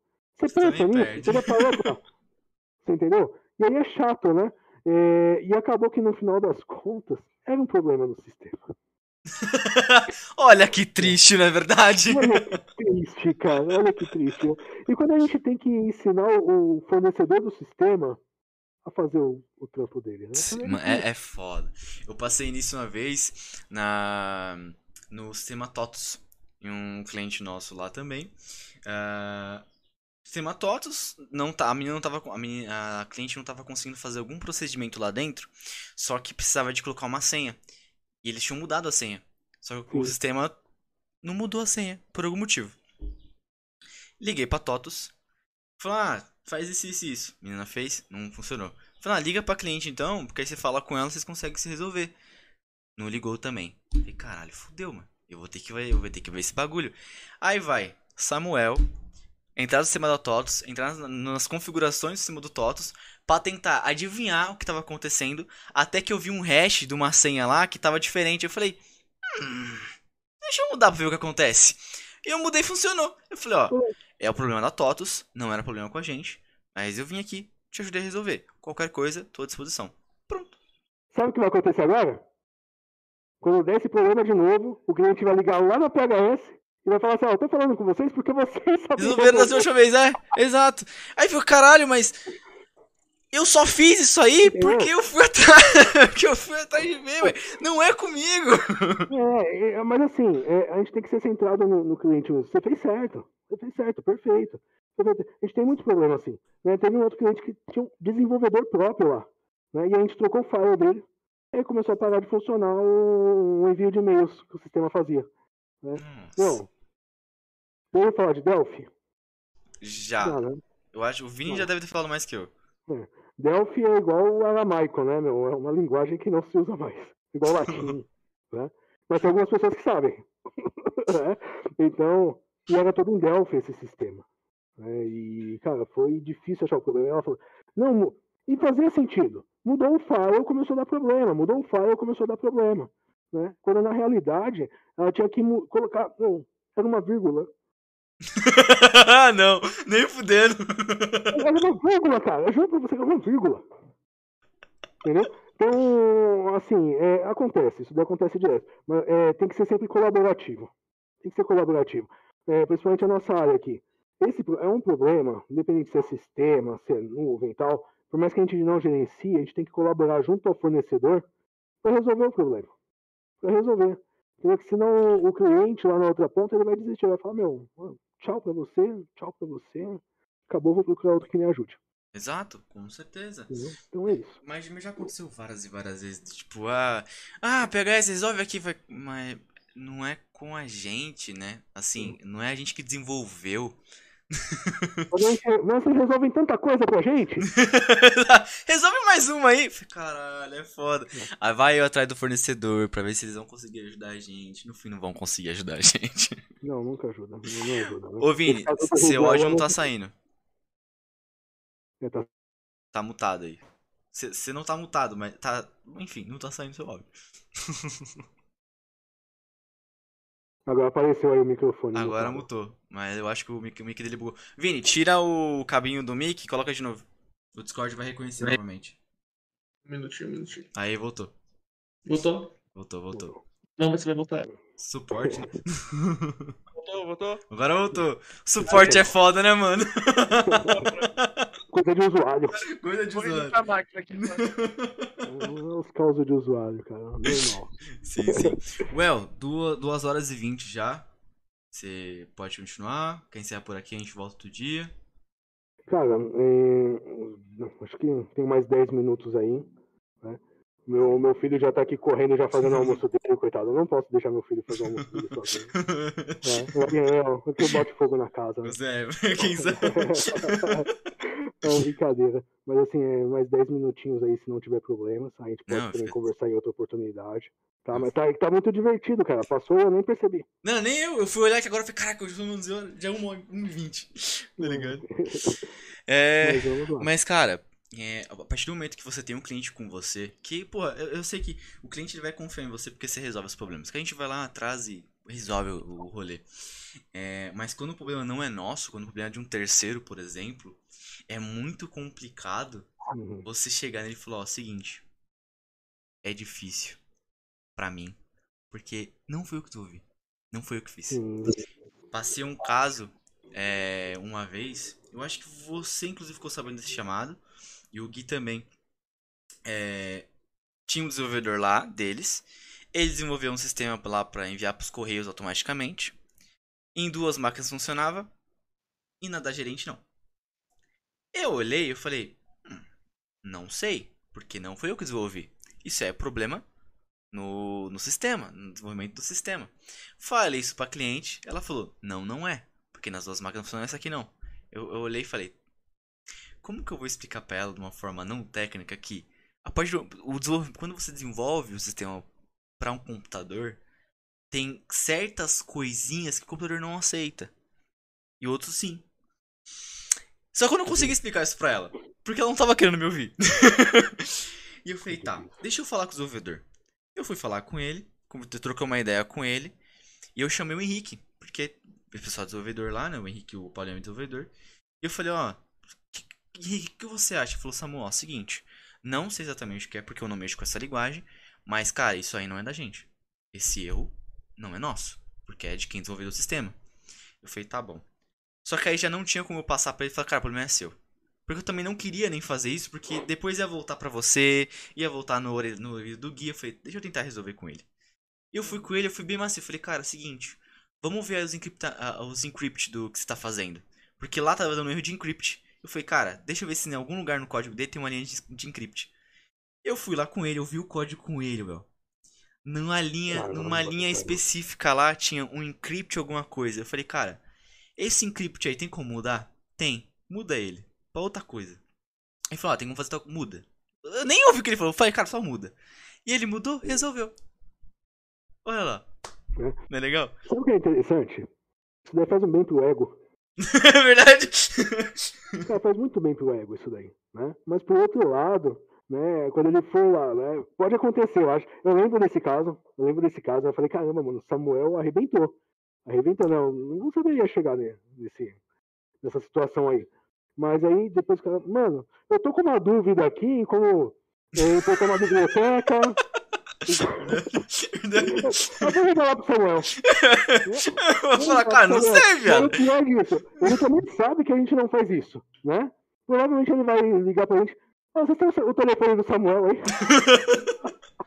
É foda, mano, é foda. É. Depois que eu fiz isso, eu falei, cara, então é o seguinte, o problema era no sistema. Porque Sim. esse, encrypt aí tava fazendo alguma coisa na máquina dela, só que eu já não sei explicar. Porque aí é coisa de sistema. Aí é desenvolve- desenvolvimento do bagulho. Aí já, já sai, da, sai do meu rolê aqui. Se você souber me explicar como você faz a autenticação no sistema, talvez eu consiga ter um diagnóstico. Sim, sim. Só que se você não souber explicar pra mim como o sistema funciona, eu não sei explicar pra você o que, que a máquina tá fazendo por causa do sistema.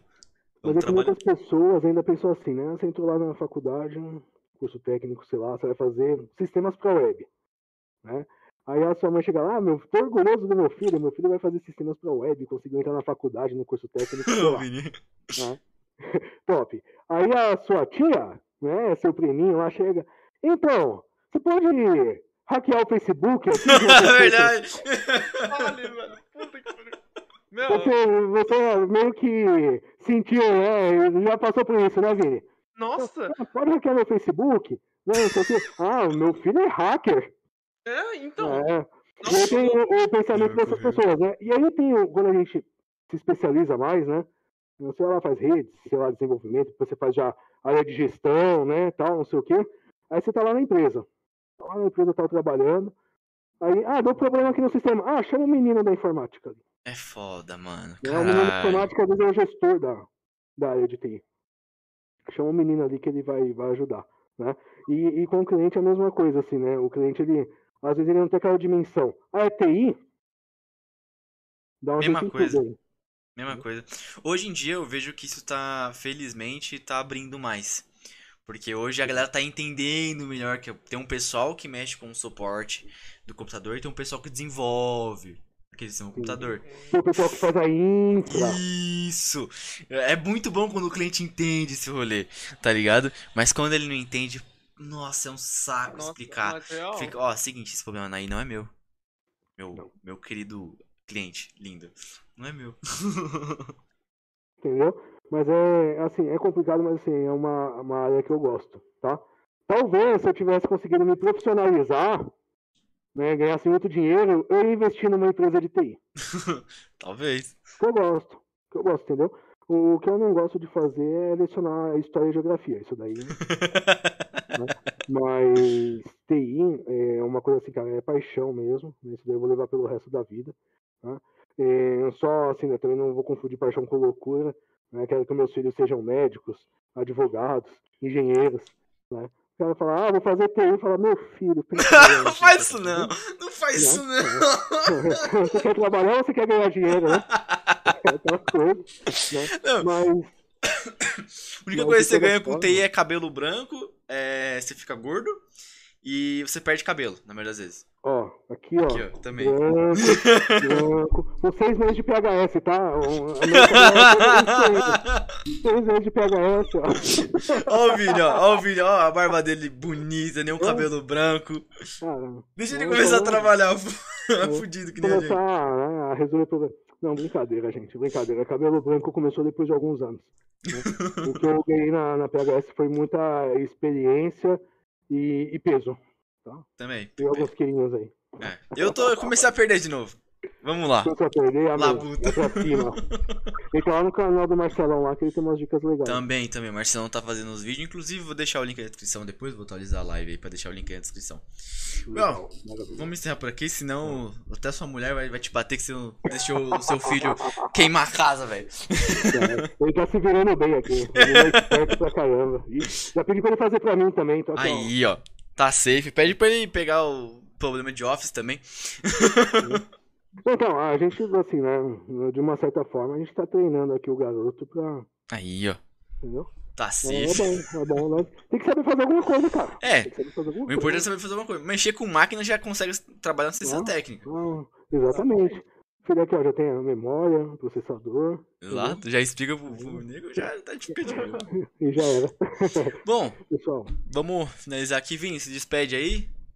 Então, obrigado, El, por ter aceitado né, participar do nosso, do nosso episódio. A gente está muito feliz por estar recebendo você, por você estar compartilhando as suas experiências com a gente. É muito, é muito legal trazer pessoas que já têm uma, uma carreira já há um bom tempo no mercado e trazer essas histórias, mesmo se for na parte mais divertida, que é melhor ainda, para as pessoas que estão escutando realmente se identificarem, né? Uhum. E realmente perceber que não é sempre um conto de fadas, como muitas pessoas acham que são, né?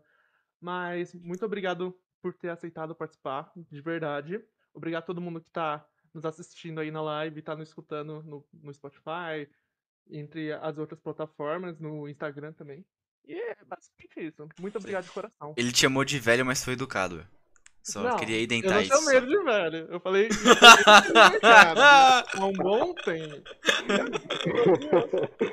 é, pessoal, não, é, tem coisas que a gente chega num, num momento da vida que não consegue negar mais. Ó, eu não chamei ele de velho, não. né? Pessoal, é, eu quem agradeço, tá? Eu me diverti demais, me diverti demais, espero ter agregado né, ao canal Com aí. certeza. Sempre acompanho, é sensacional o trabalho, está sendo feito de uma maneira muito cuidadosa, vocês estão de parabéns. Né? E se houver outras oportunidades aí que eu possa participar, estou sempre às ordens. Com certeza. A Um gente tá. A grande gente... abraço também aos espectadores aí, a nossa, nossa plateia selecionada. Com certeza. A gente tá, a gente tá bolando uns esquemas aí pra fazer, um- uns episódios aí especiais. A gente vai trazer, vai trazer bastante coisa. A gente vai chamar vocês de novo. Beleza? Bom, pessoal, agradeço a quem ficou até aqui. Por favor, se inscreve aqui no canal. Deixa o like, deixa o favorito nesse- nessa live aqui. Deixa o comentário aí também pro El. É, Cara, segue a gente nas redes sociais, no Instagram, no Facebook. Instagram a gente posta sempre, três vezes por semana, corte lá. Fica mais fácil pra gente. E também fica uma, uma frequência legal. É, uhum. Lembrando que nesse canal aqui também tem uns cortes. A gente tá postando sempre cortes aqui. Uh, alguns melhores momentos, alguns momentos engraçados, alguns momentos de reflexão aqui dos episódios do podcast. Segue a gente no uhum. Spotify, no Google Podcast, duas plataformas lá. Tem episódio toda semana também. É, bom, eu acho que é isso. Muito obrigado para quem ficou até aqui. Um grande abraço. Deixa eu ver se eu não erro o botão como sempre. Valeu, falou, até o próximo.